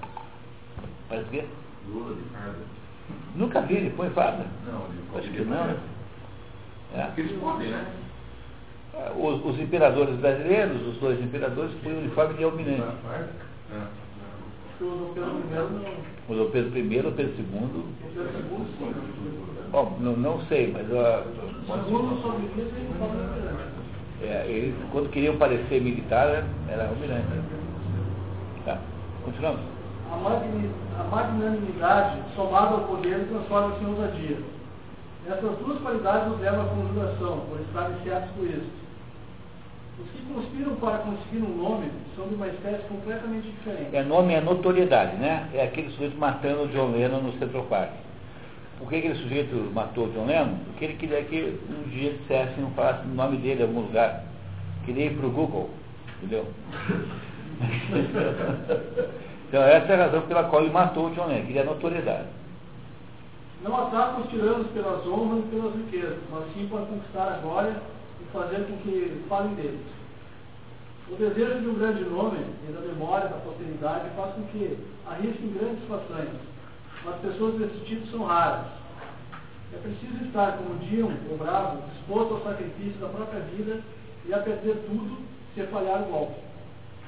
A natureza não engendra facilmente almas tão heróicas. Ele atacou Dionísio com um punhado de homens, declarando que lhe bastava chegar ao ponto que fosse ter vencido as dificuldades da aventura. Mesmo se morresse depois do primeiro passo na corrida, ele ambicionava a glória de uma morte tão bela. É, porque quem derrubou o, o sobrinho foi ele, né? Ele foi expulso de Siracusa, voltou com um pequeno exército e matou o tirano, depois foi morto também. Mas ele resolveu, né? Acabou a dinastia dos Dionísios lá em Siracusa. É um regicida, né? Que é o que mata o rei. Foi? Do Francioso, Francisco José? Do. Francisco, pois é, é, foi o, foi o, digamos, o, a gota d'água, né? Mas ali havia problemas maiores, né? Porque havia aquelas tensões todas. A Primeira Guerra Mundial aconteceu porque dentro do Império Austro-Húngaro, que era um império absolutamente artificial, havia tensões insolúveis. Então quem foi que matou o tal do o imperador, né? O príncipe e a mulher e a princesa? Foi o, um separatista sérvio, Ferdinando. Fernando, né? Ferdinando. É, Ferdinand em alemão, em português é sempre Fernando. Ferdinand em alemão e em inglês, em português é sempre Fernando. É, Porque o alemão não sabe falar Fernando, fica sempre estranho, então botam Ferdinand para aparecer. Então esse Fernando José, né? É isso, né? Era o nome do, do homem, né? Foi, foi morto para. Foi morto é, por um. por um, um terrorista lá. Foi uma história tristíssima, porque eles escaparam do, escaparam do atentado e aí, horas depois, estavam passeando e foram desviar o caminho e acabaram dentro, num beco sem saída, onde tinha um bar, onde o cara que tinha tentado matá-lo estava tomando cerveja. O sujeito olhou pela janela e falou assim, não é possível, meu dia de sorte. E foi lá e matou-os. Como se, como se não tivesse jeito de escapar da morte naquele dia, né? É uma história incrível essa da morte. Mas é, aí houve aí como gota d'água, né? Havia ali problemas muito maiores. Mas aqui nesse caso, está falando de coisa muito mais simples. Você simplesmente vai lá e mata o outro e toma o poder dele. Né? Dizer, é, é mais do que um pretexto, é mais do que uma gota d'água. É um, um mecanismo ah, muito simples de trocar o poder. Né? O poder é trocado rapidamente. A tirania também se arruína, como qualquer outro Estado, pelo exterior, quando tem na vingança, na vizinhança algum outro Estado mais poderoso no sistema contrário. O contraste das instituições faz nascer a vontade de agredir. E, quando toda uma nação almeja alguma coisa, executá-la assim que pode. Executar. Executa assim que pode. Os estados opostos, por exemplo, uma democracia vizinha a uma tirania, são tão inimigos quanto os oleiros ou são dos oleiros, no dizer desvio. Pois a última espécie de democracia é ela própria uma tirania. Então, os oleiros são dos oleiros, quer dizer, um é igual ao outro, são farinha do mesmo saco, como diria aqui em português. Então está dizendo que uma tirania e uma demagogia são a mesma coisa, porque os dois sistemas vão acabar num tirano qualquer. Então não há diferença nenhuma entre os dois sistemas. Oleiros são inimigos de oleiros. O mesmo ocorre com a monarquia e a aristocracia. Por isso, os lacedemônios e os siracusanos, enquanto foram bem governados, destruíram várias tir- tiranias. Algumas vezes a tirania morre por si mesma, quando ocorre uma divisão entre os pretendentes, como outrora a de Geleão e, em nossos dias, a de Dionísio. A de de Geleão foi destruída por Trasilo, irmão de Elião e Herão, bajulando o filho de Gileão à maneira dos demagogos, levavam-o à dissolução para reinar. A família e os cortesãos do jovem príncipe tentaram, por certo, reunir forças para salvar a tirania e se desfazer de Trasíbulo. Mas os conjurados, tendo encontrado uma ocasião favorável, expulsaram, expulsaram todos. Quanto a Dion, que à frente de um exército e com a ajuda do povo expulsaram o jovem Dionísio, seu cunhado, também foi morto por sua vez. Como o ódio e o desprezo são as duas causas principais pelas quais se conspira contra a tirania, é necessariamente a pessoa dos tiranos que se liga ao ódio. No entanto, Sua ruína, na maioria dos casos, procede do desprezo. Prova disso é que quase todos os usurpadores conservaram a soberania durante a vida, apesar do ódio público. Mas quase todos os seus sucessores perderam-na incontinência. Incontinência significa em seguida, rápido. A vida dissoluta que levam faz com que caiam no desprezo. Terminar. Então, uma coisa quando o povo tem ódio de alguém, outra coisa quando despreza. São muito diferentes os sentimentos. O, o ódio é alguma coisa que você controla com, com violência. É? Agora, o desprezo não, porque o desprezo retira todo o apoio possível. Veja, imagina um sujeito que tenha, seja alvo de ódio, porque ele, ele é capaz. Você acha que o Saddam Hussein não tinha admiradores no Iraque? Então, um sujeito muito mau pode ter, uh, pode ter amigos. É, uma vez eu perguntei para um, um, um, uma pessoa, não vou citar nós, porque fica assim chato, por que, que o, o, o Jaime Lerner não tinha, é, não tinha amigos? Uma pessoa que tinha bastante conhecimento pessoal, assim, ah, porque quem não tem é, capacidade de ter inimigos não tem direito de ter amigos. Então, uma pessoa no mundo da política, uma pessoa no poder, faz necessariamente ódios contra si. Mas esses ódios são contrabalançados pela impressão que se tem, por algum, por algum certo ponto de vista, de que você tem razão sobre algumas coisas.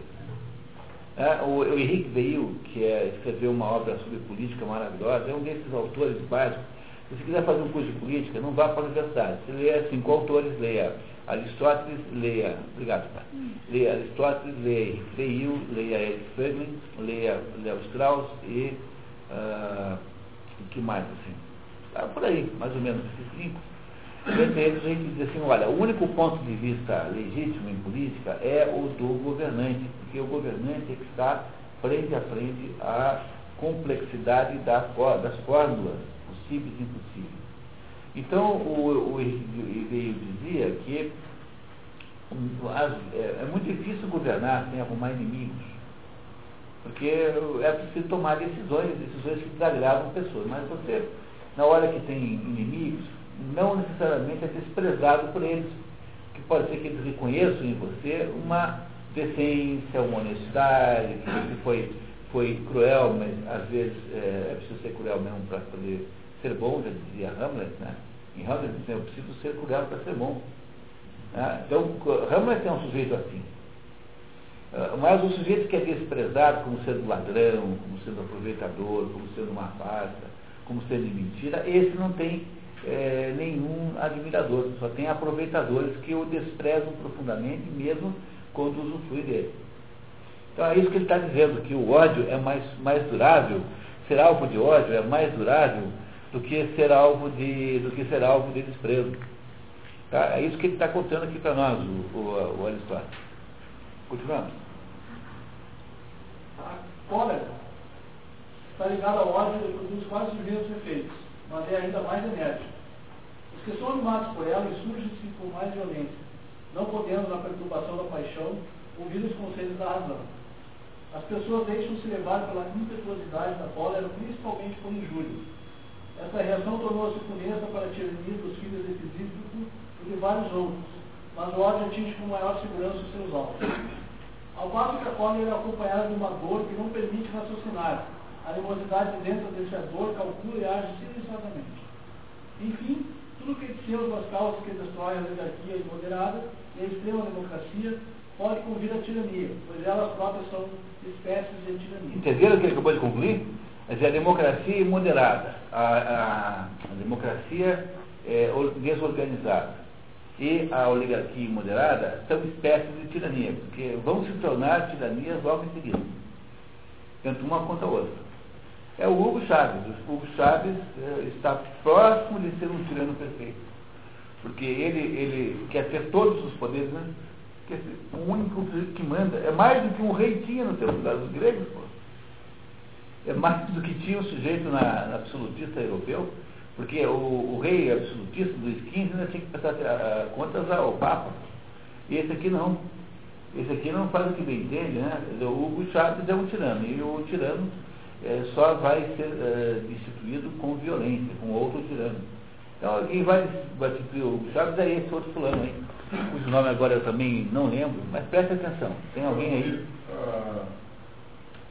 A, República ela, ela vai até próximo do Império Romano, depois tem os impérios, e aí vem monarquias e monarquias até a Revolução Francesa, é isso? Não, é, é que quando o Império Romano dissolve, o que mantinha o Império Romano fixo era o exército de Roma. Porque o exército de Roma era uma estrutura muito, muito eficaz, os romanos eram uma, um país uma, uma, um império belicoso, e Roma tinha um milhão de habitantes. Então você era um, morava em Roma, tinha lá uma propriedade agrícola, plantava uvas, então tinha lá feiras, produzia, então produzia carneiros ou, ou vacas, sei lá, enfim, coisas e você, uma vez por ano, ia lá para a sua propriedade agrícola, ver como é que estão as coisas, pegava lá o dinheiro, né, o, ia vender. E você morava, o, as famílias romanas moravam em Roma. Aí quando o Império Romano, quando Roma cai e o exército romano se, se, se desmorona, então agora como é que você faz para proteger a sua propriedade lá no céu onde? Você tem que se mudar para lá, né, contratar um conjunto de capangas e você então protege aquilo uh, com base da violência. Então, a sua propriedade está protegida porque você agora manda ali. É, essa, esse sistema de proteção é, do próprio proprietário, né, autoproteção, é que dá origem ao feudalismo. Porque cada um desses feudos que vão nascendo são, são esses proprietários que foram se deslocando e foram mantendo então a sua terra sob a sua própria proteção. À medida que o tempo vai passando, você vai unindo dois ou três, por exemplo. Esse aqui vai, mata o vizinho, pega a terra dele. Esse aqui casa com a, o filho com a filha, daí junta quando os dois velhos morrem, fica um reino só, um feudo só. E assim vai juntando, juntando, juntando, juntando. E vai havendo um processo de tentativa de reconstituir o império. Essa, essa tentativa, ela só acontece pela primeira vez no, no governo de Carlos Magno, no ano 800. Então, Carlos Magno foi a primeira tentativa de reconstituir o Império Romano eh, na Europa, mas agora sob o, o, o signo do cristianismo. Então, o, o, Carlos Magno é coroado pelo rei, pelo, pelo, pelo Papa, no dia 25 de dezembro do ano de 800. Então, no dia 25 de dezembro, o rei, eh, o Papa, perdão, põe a coroa em Carlos Magno e primeiro, hum, primeira tentativa de reconstituir o Império Romano, chamado Império Carolíngio. É, Carlos Magno faz isso funcionar muito bem. É, tem um filho, é, tem vários filhos, mas ele faz com sabedoria a escolha de um. E esse filho que ele escolhe é, reina mais 40 anos. Só que quando esse sujeito morre, esse filho de Carlos Magno, então em vez de fazer o que o pai fez, fez né, e unificar o império num herdeiro só, o que faz? Divide pelos três ou quatro filhos que tinha, para não ter que escolher e aí então aquilo se desmonta. Mais ou menos 70, 80 anos depois, antes do ano 900, já tinha desmontado de novo. Então o que acontece? Não deu certo com os francos, com a tribo dos francos, agora vamos pegar a tribo dos teutos, os germânicos. E aí então você cria uma nova tentativa, dessa vez germânica, no sentido da outra tribo, né? Que é o Sacro Império Romano Germânico, que vai até o tempo de Napoleão. Ele é ah, o Sacro Império Romano Germânico, ele funcionou, claro que muito imperfeitamente o tempo todo, né? nunca funcionou bem, até ser oficialmente desmontado por Napoleão Bonaparte no século XIX. E aí então o Sacro Império tenta uh, fazer a união da Europa em torno uh, do cristianismo, mas em torno de um governo central. Né? Como se fosse a recuperação do, do, do Império Romano agora sob uma nova forma. Mas o, o que não dá, faz não dá certo nunca é que no Império Romano não tinha conflito religioso, porque no Império Romano o sacerdote e o oficial do exército eram a mesma pessoa, como acontece também na Grécia. Não há conflito entre as coisas de César e as coisas de Deus. Mas como é que você faz para resolver esse problema, uma vez que Jesus estabeleceu que era para dar a César o que era de César e a Deus o que era de Deus? Então, quem é que manda nesses impérios europeus eh, novos? Bom, se manda o Papa, se manda o poder religioso, que é a fórmula medieval, eh, aí o príncipe manda menos. Mas o príncipe que manda pouco não gosta de mandar pouco, então ele fica o tempo todo tentando derrubar o Papa. E essa luta que há, então, entre o, a, a casta número um, que é a casta espiritual, e a casta temporal, ela, ela não se resolve jamais a não ser circunstancialmente, localizadamente. Então, o modelo medieval era um modelo que funcionava mais ou menos assim, mas com grandes conflitos e com grande instabilidade. Quando chega em 1300, 1314, os templários são queimados a mando de Filipe IV Belo. E o Filipe IV Belo eh, fez não só a conspiração contra os templários, também porque lhes devia dinheiro, como também faz a transferência do papado para Avignon. O papado sai de, de Roma, fica 70 anos numa. Ele, ele não só mata todos os papas que ele consegue, todos os papas que não estão com ele, ele mata. E até que ele consegue finalmente induzir, né, influenciar a escolha de um papa francês. E é esse papa francês quem decreta a ilegalidade dos templários, e é esse papa francês que topa transferir o papado para Avignon, onde ficou 70 anos o papado. 70 anos o papa morava em Avignon. Aí é claro que os italianos não concordavam, então tinha um papa em Avignon e tinha outro em, em Roma. Né? Tinha dois papas. É. Teve um momento, teve três, porque houve lá em Roma uma querela sobre quem era de fato o papa, então ficaram dois brigando, então tinha dois em Roma, um em Avignon. Tinha três papas. Então esse Filipe IV Belo cria o absolutismo. O que é o absolutismo? É a ideia de que os governantes civis, portanto, o poder temporal, a segunda casta, não precisa mais perguntar para primeiro o que fazer, porque, embora ela esteja ainda submissa ao, a Deus, ela tem ligação direta. Dizer, o imperador fala direto com Deus, ele respeita a Bíblia, mas não precisa é, que a igreja intermedie, intermedie esse negócio.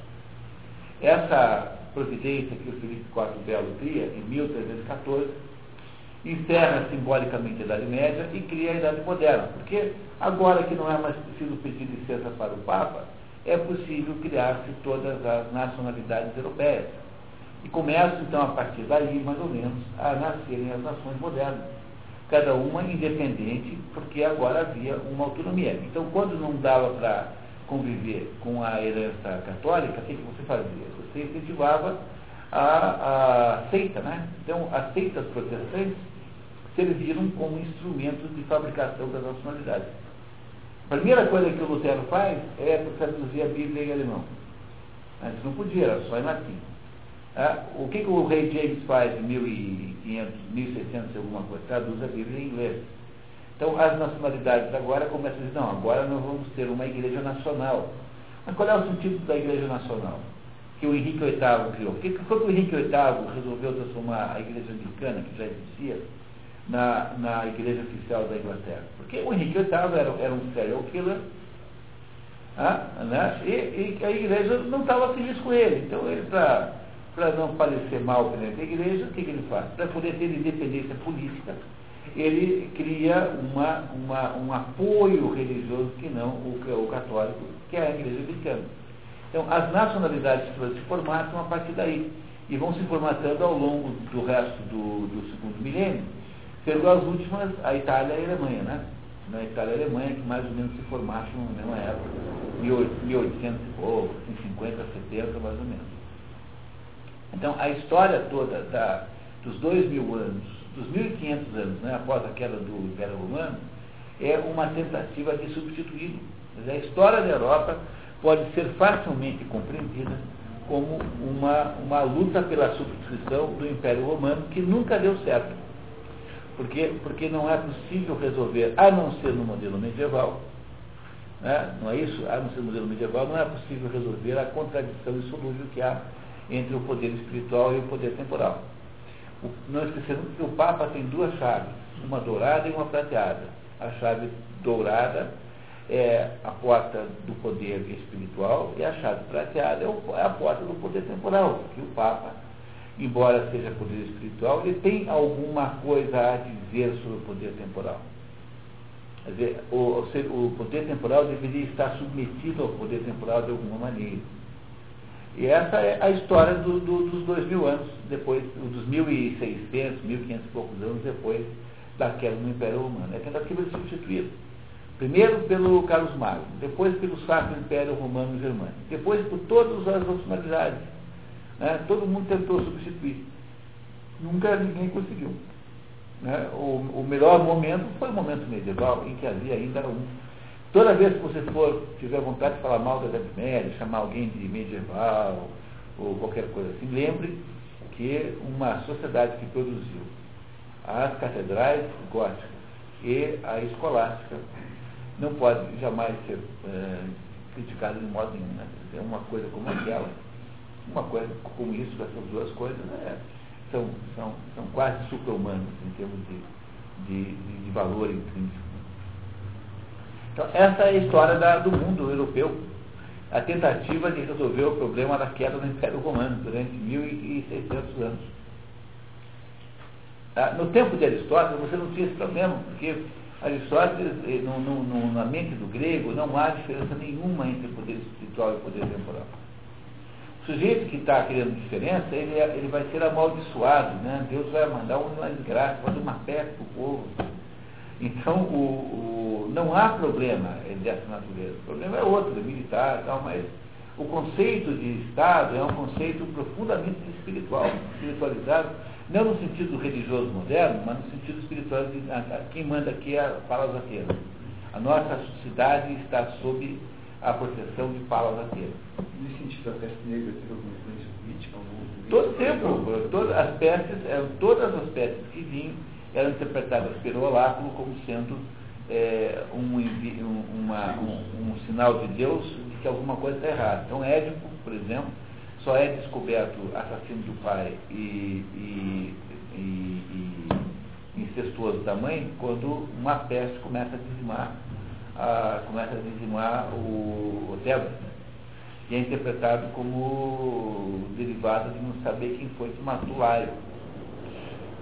O, o Aquiles só resolve voltar para a guerra de Troia depois de ter brigado com o Agamenon, porque o Agamenon roubou a mulher dele.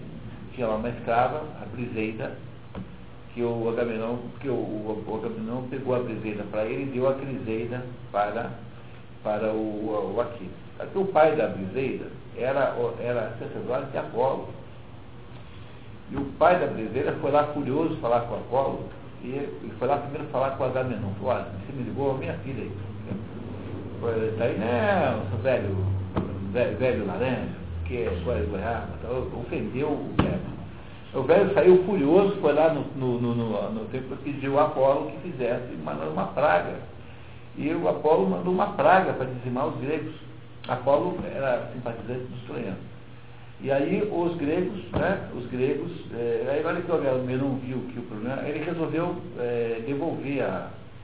Quando ele devolveu a Criseida, ele pegou a Criseida do, do Aquiles. Então ele resolveu devolver a Criseida para Aquiles. Mas ele já tinha ficado assim, uh, meio chateado, não queria mais voltar de jeito nenhum. Mas você vê como essa, esse negócio era todo visto como desgraça, quer dizer, não, era um mundo em que uh, o patriotismo no ensino moderno não existia, existia era uma ideia de subordinação a uma missão, ao destino, era muito diferente do mundo. E para entender a cabeça do grego, é muito difícil hoje em dia. Você tem que ler lá o Paideia. Quer dizer, a... O grego tinha uma figura que era os titãs, uma. Não, os. Não, os titãs é uma geração de deuses. É? Então, os titãs. Meio, meio homem, meio, meio deus. Não, os titãs são deuses plenos. Titãs não têm, não são mistos, eles são deuses plenos. É o nome que se dá a uma geração de, de deuses, todos irmãos, que fazem uma rebelião no Olimpo. Mas são todos deuses. Mas que os deuses gregos não são como o deus cristão, por exemplo é, Zeus, provavelmente dito, ele, já, ele só era Zeus porque ele tinha matado Cronos, que é pai dele. Cronos só, tinha, só era o Cronos porque tinha matado Urano, que era o pai dele. Então, e o Zeus morria de medo de ser, de ser derrubado. Tanto é que o Prometeu o chantageia com um segredo, que é o segredo de quem é que iria matá-lo, e de que seria o Hércules né, quem é que iria derrubá-lo do poder. Então, os deuses gregos, eles não são entidades como nós imaginamos, mas são, são muito mais é, características da condição humana. Então, por exemplo, você tem é, discórdia, uma característica, então tem uma chamada discórdia. Então, são características da humanidade que são transformadas em, deuses. Então, não são como os deuses, é, os deuses, como Deus cristão. São entidades eh, simbólicas apenas. Então, os gregos subordinavam a sua vida a determinadas missões existenciais que eram associadas a Deus. A Palas Atena, por exemplo, é a deusa da sabedoria. Né? E não é isso? O, o, o é o deus dos mares, assim por diante. E, e era isso que, tinha na cabeça de um deus, de um grego naquela época, que nós chamaríamos hoje de patriotismo. Para um grego não há patriotismo, há arete. Arete é virtude. Mas vamos entender muito bem o que é arete, quem fizer o Ética de Cômacos, que é o assunto do Ética de Cômacos da virtude. Tá? tá? É o assunto do arete. Mas o, para o grego não há Deus no sentido transcendente que nós temos como sendo nosso Pai, não é isso? Tá? Não, não foi Deus quem criou a humanidade, embora haja controvérsia.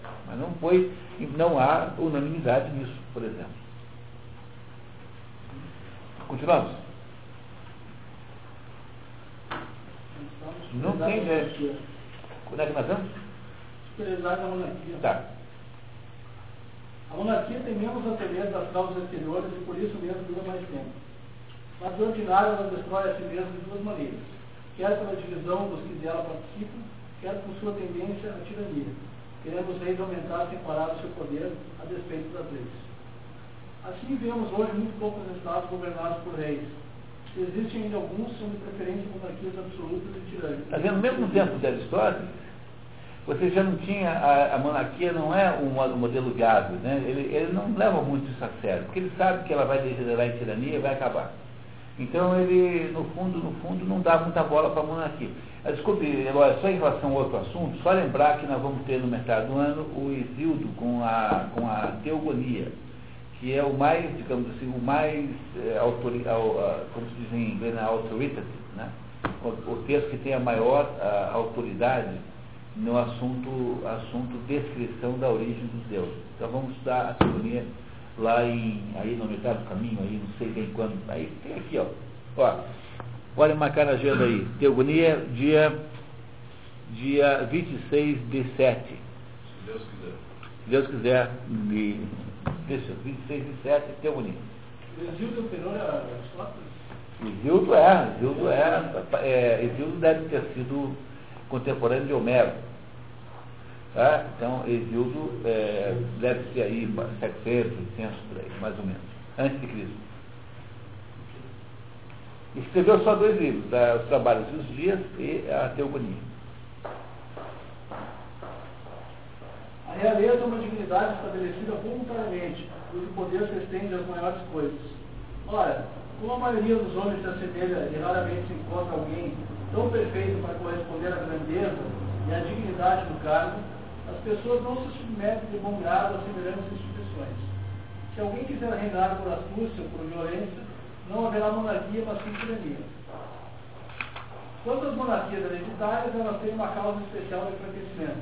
Muitos príncipes sem mérito se sucedem, e não tendo seu poder sido adquirido por seus ancestrais através da tirania, mas sim pela honra, esquecem-se disso e revoltam seus súditos com sua insolência dissolve-se então com facilidade o pacto que os une.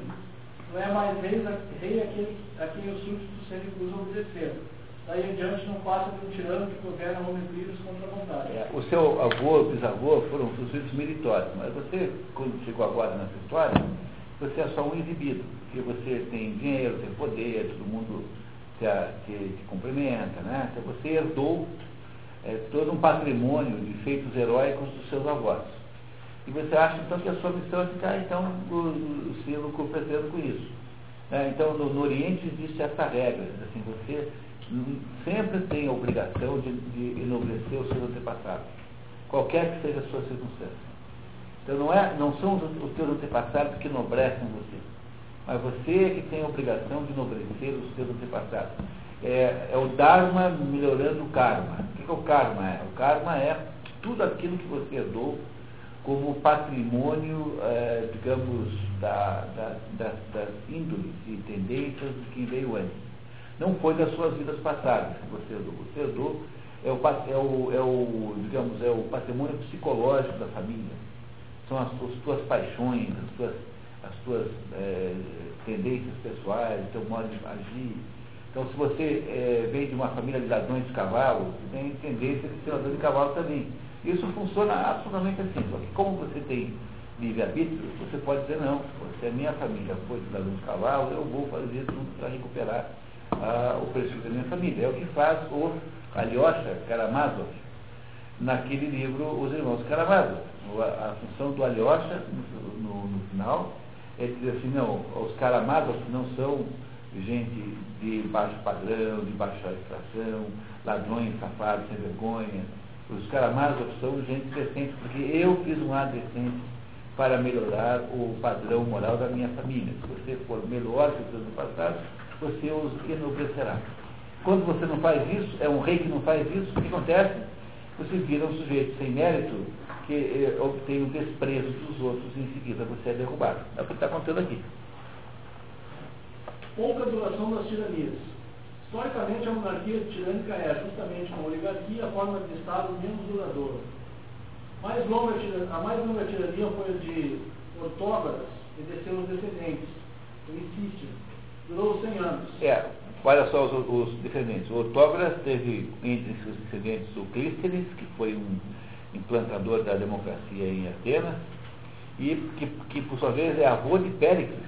Péricles é o governante ateniense mais é, ilustre, né? aquele do tempo de que, que antecedeu, a filosofia, mas foi quem fez essa Grécia monumental que você visita hoje. Fez o, o né? o Partenão, fez aquelas estátuas todas, contratou o Fídias como escultor. Então o Péricles foi o grande governante grego de todos os tempos. E esse sujeito pertence a essa dinastia aí que começou com o Ortóbara.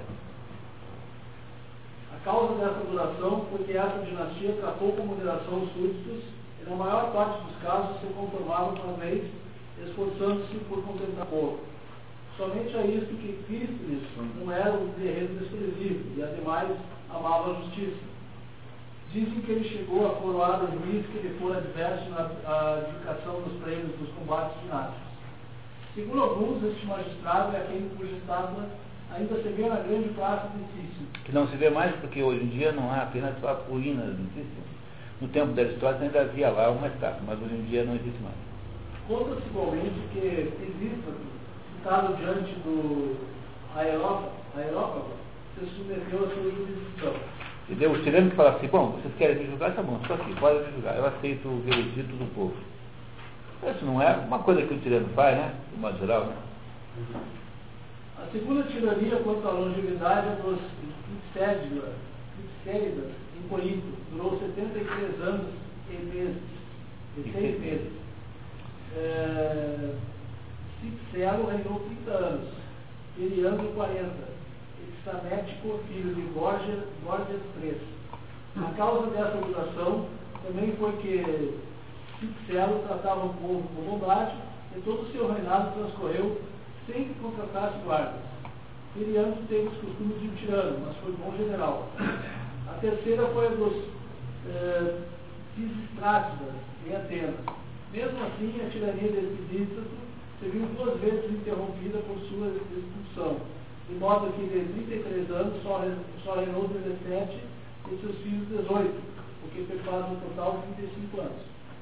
A tirania de Geleão de Hierão, em Siracusa, foi de apenas 18 anos. Geleão, após ter reinado 7 anos, morreu no oitavo, e Hierão reinou 10 anos. Trasíbulo foi expulso no 11 mês. As outras tiranias foram igualmente de curta duração as tiranias não, não, não, não duram, portanto, não é alguma coisa que possa sugerir como modelo. Ele não é, ele não está contrário às tiranias, exceto a tirania exagerada, despótica, né? Mas tiranias aceitáveis, né? Você viu naquele primeiro modelo que vocês receberam.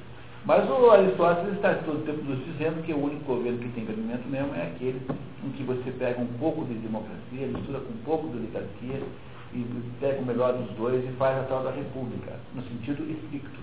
Porque no sentido lá todos esses governos são repúblicas, exceto os monárquicos. Então, no sentido estrito, a, a república é aquele sistema do meio, que ele acha que é o único sistema que tem cabimento de existir e é o que ele gostaria que existisse aí para frente.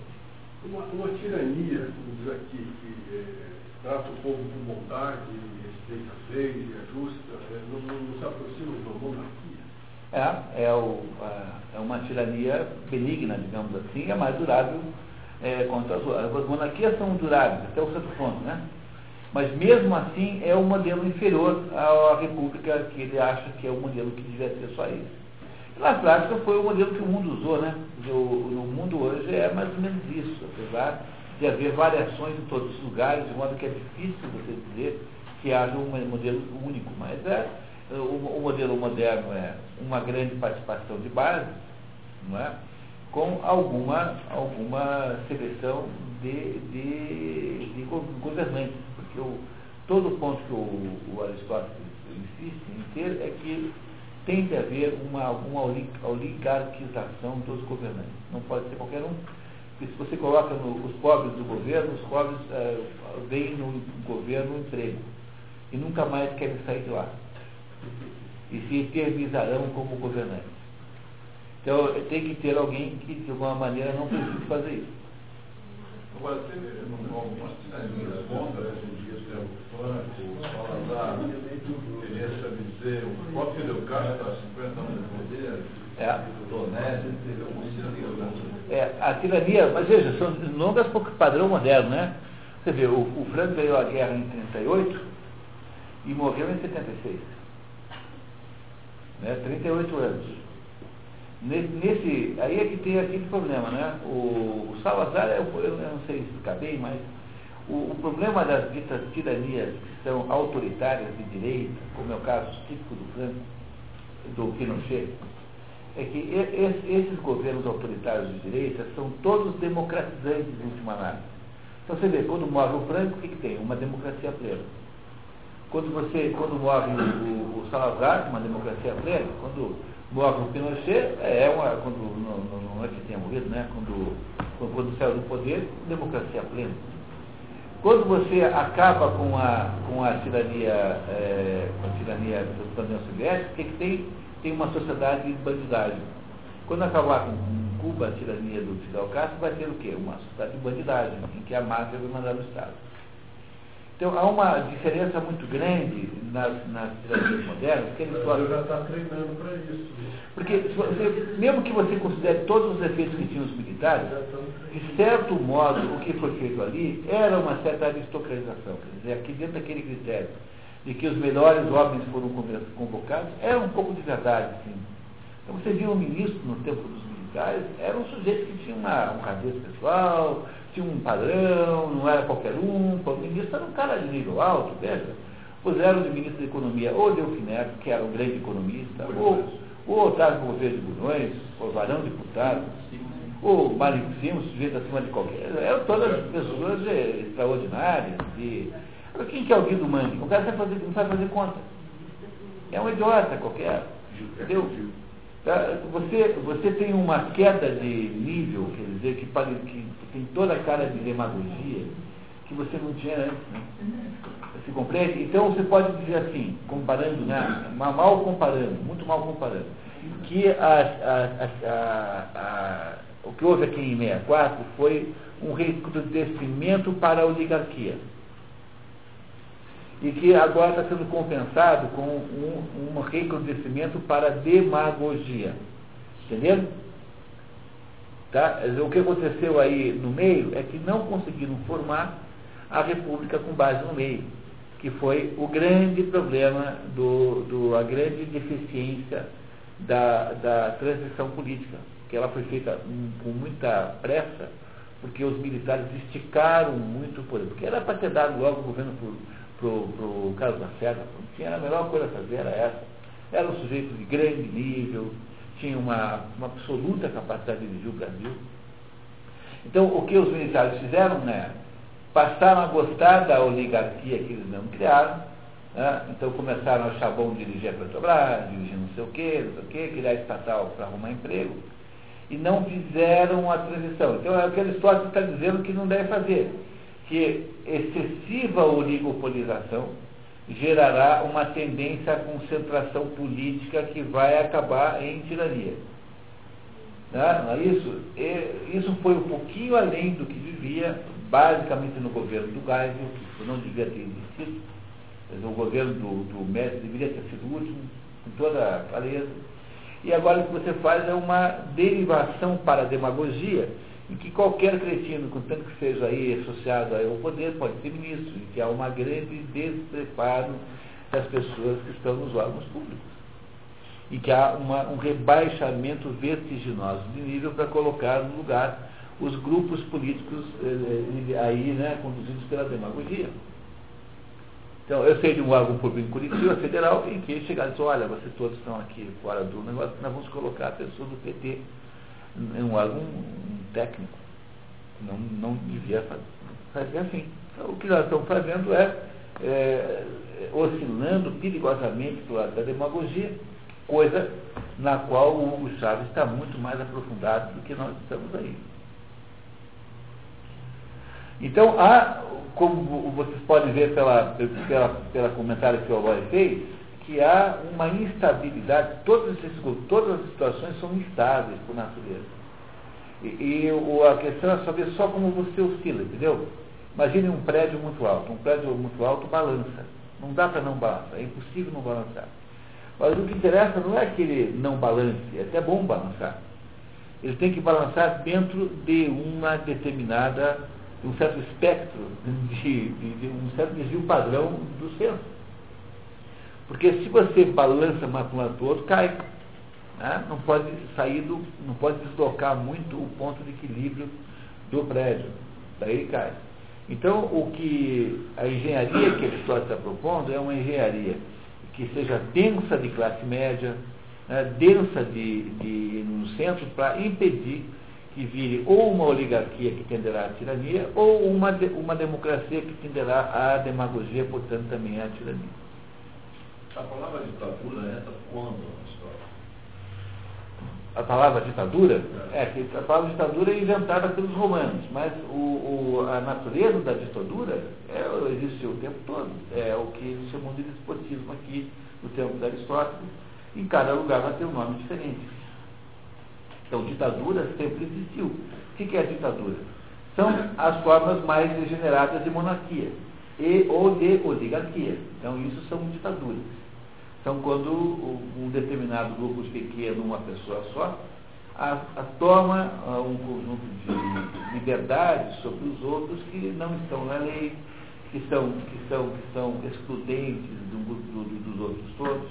Então são formas de ditadura. É uma palavra popular. Ela tem terá uma nomenclatura conforme a época, a história, o país, o que for. Semelhante à tirania. É, a ditadura, a tirania é um tipo de ditadura, né? É isso. Paramos um pouquinho, pessoal, para tomar um café? Voltamos daqui a 10 minutos, que tal? Então pode surgir uma ditadura, né? Na... Da, da, da, Lá na, na Venezuela, eles estão fazendo isso, estão criando uma ditadura em torno do Hugo Chávez. Não é o que o Chávez está fazendo? Ele quer ter todo o poder. Ele, ele, ele, é, ele não precisa perguntar nada para o Congresso. Ele não precisa perguntar nada para ninguém. É, pode deixar de poder, mas não é o ditador. Eleição eterna. Pode, é, pode se reeleger quantas vezes quiser. É o ditador. Então, onde é que ele vai parar? Está escrito nesse livro político. Demorou já, né? Ele vai, ele vai ser derrubado. Uma hora ou outra vai ser derrubado.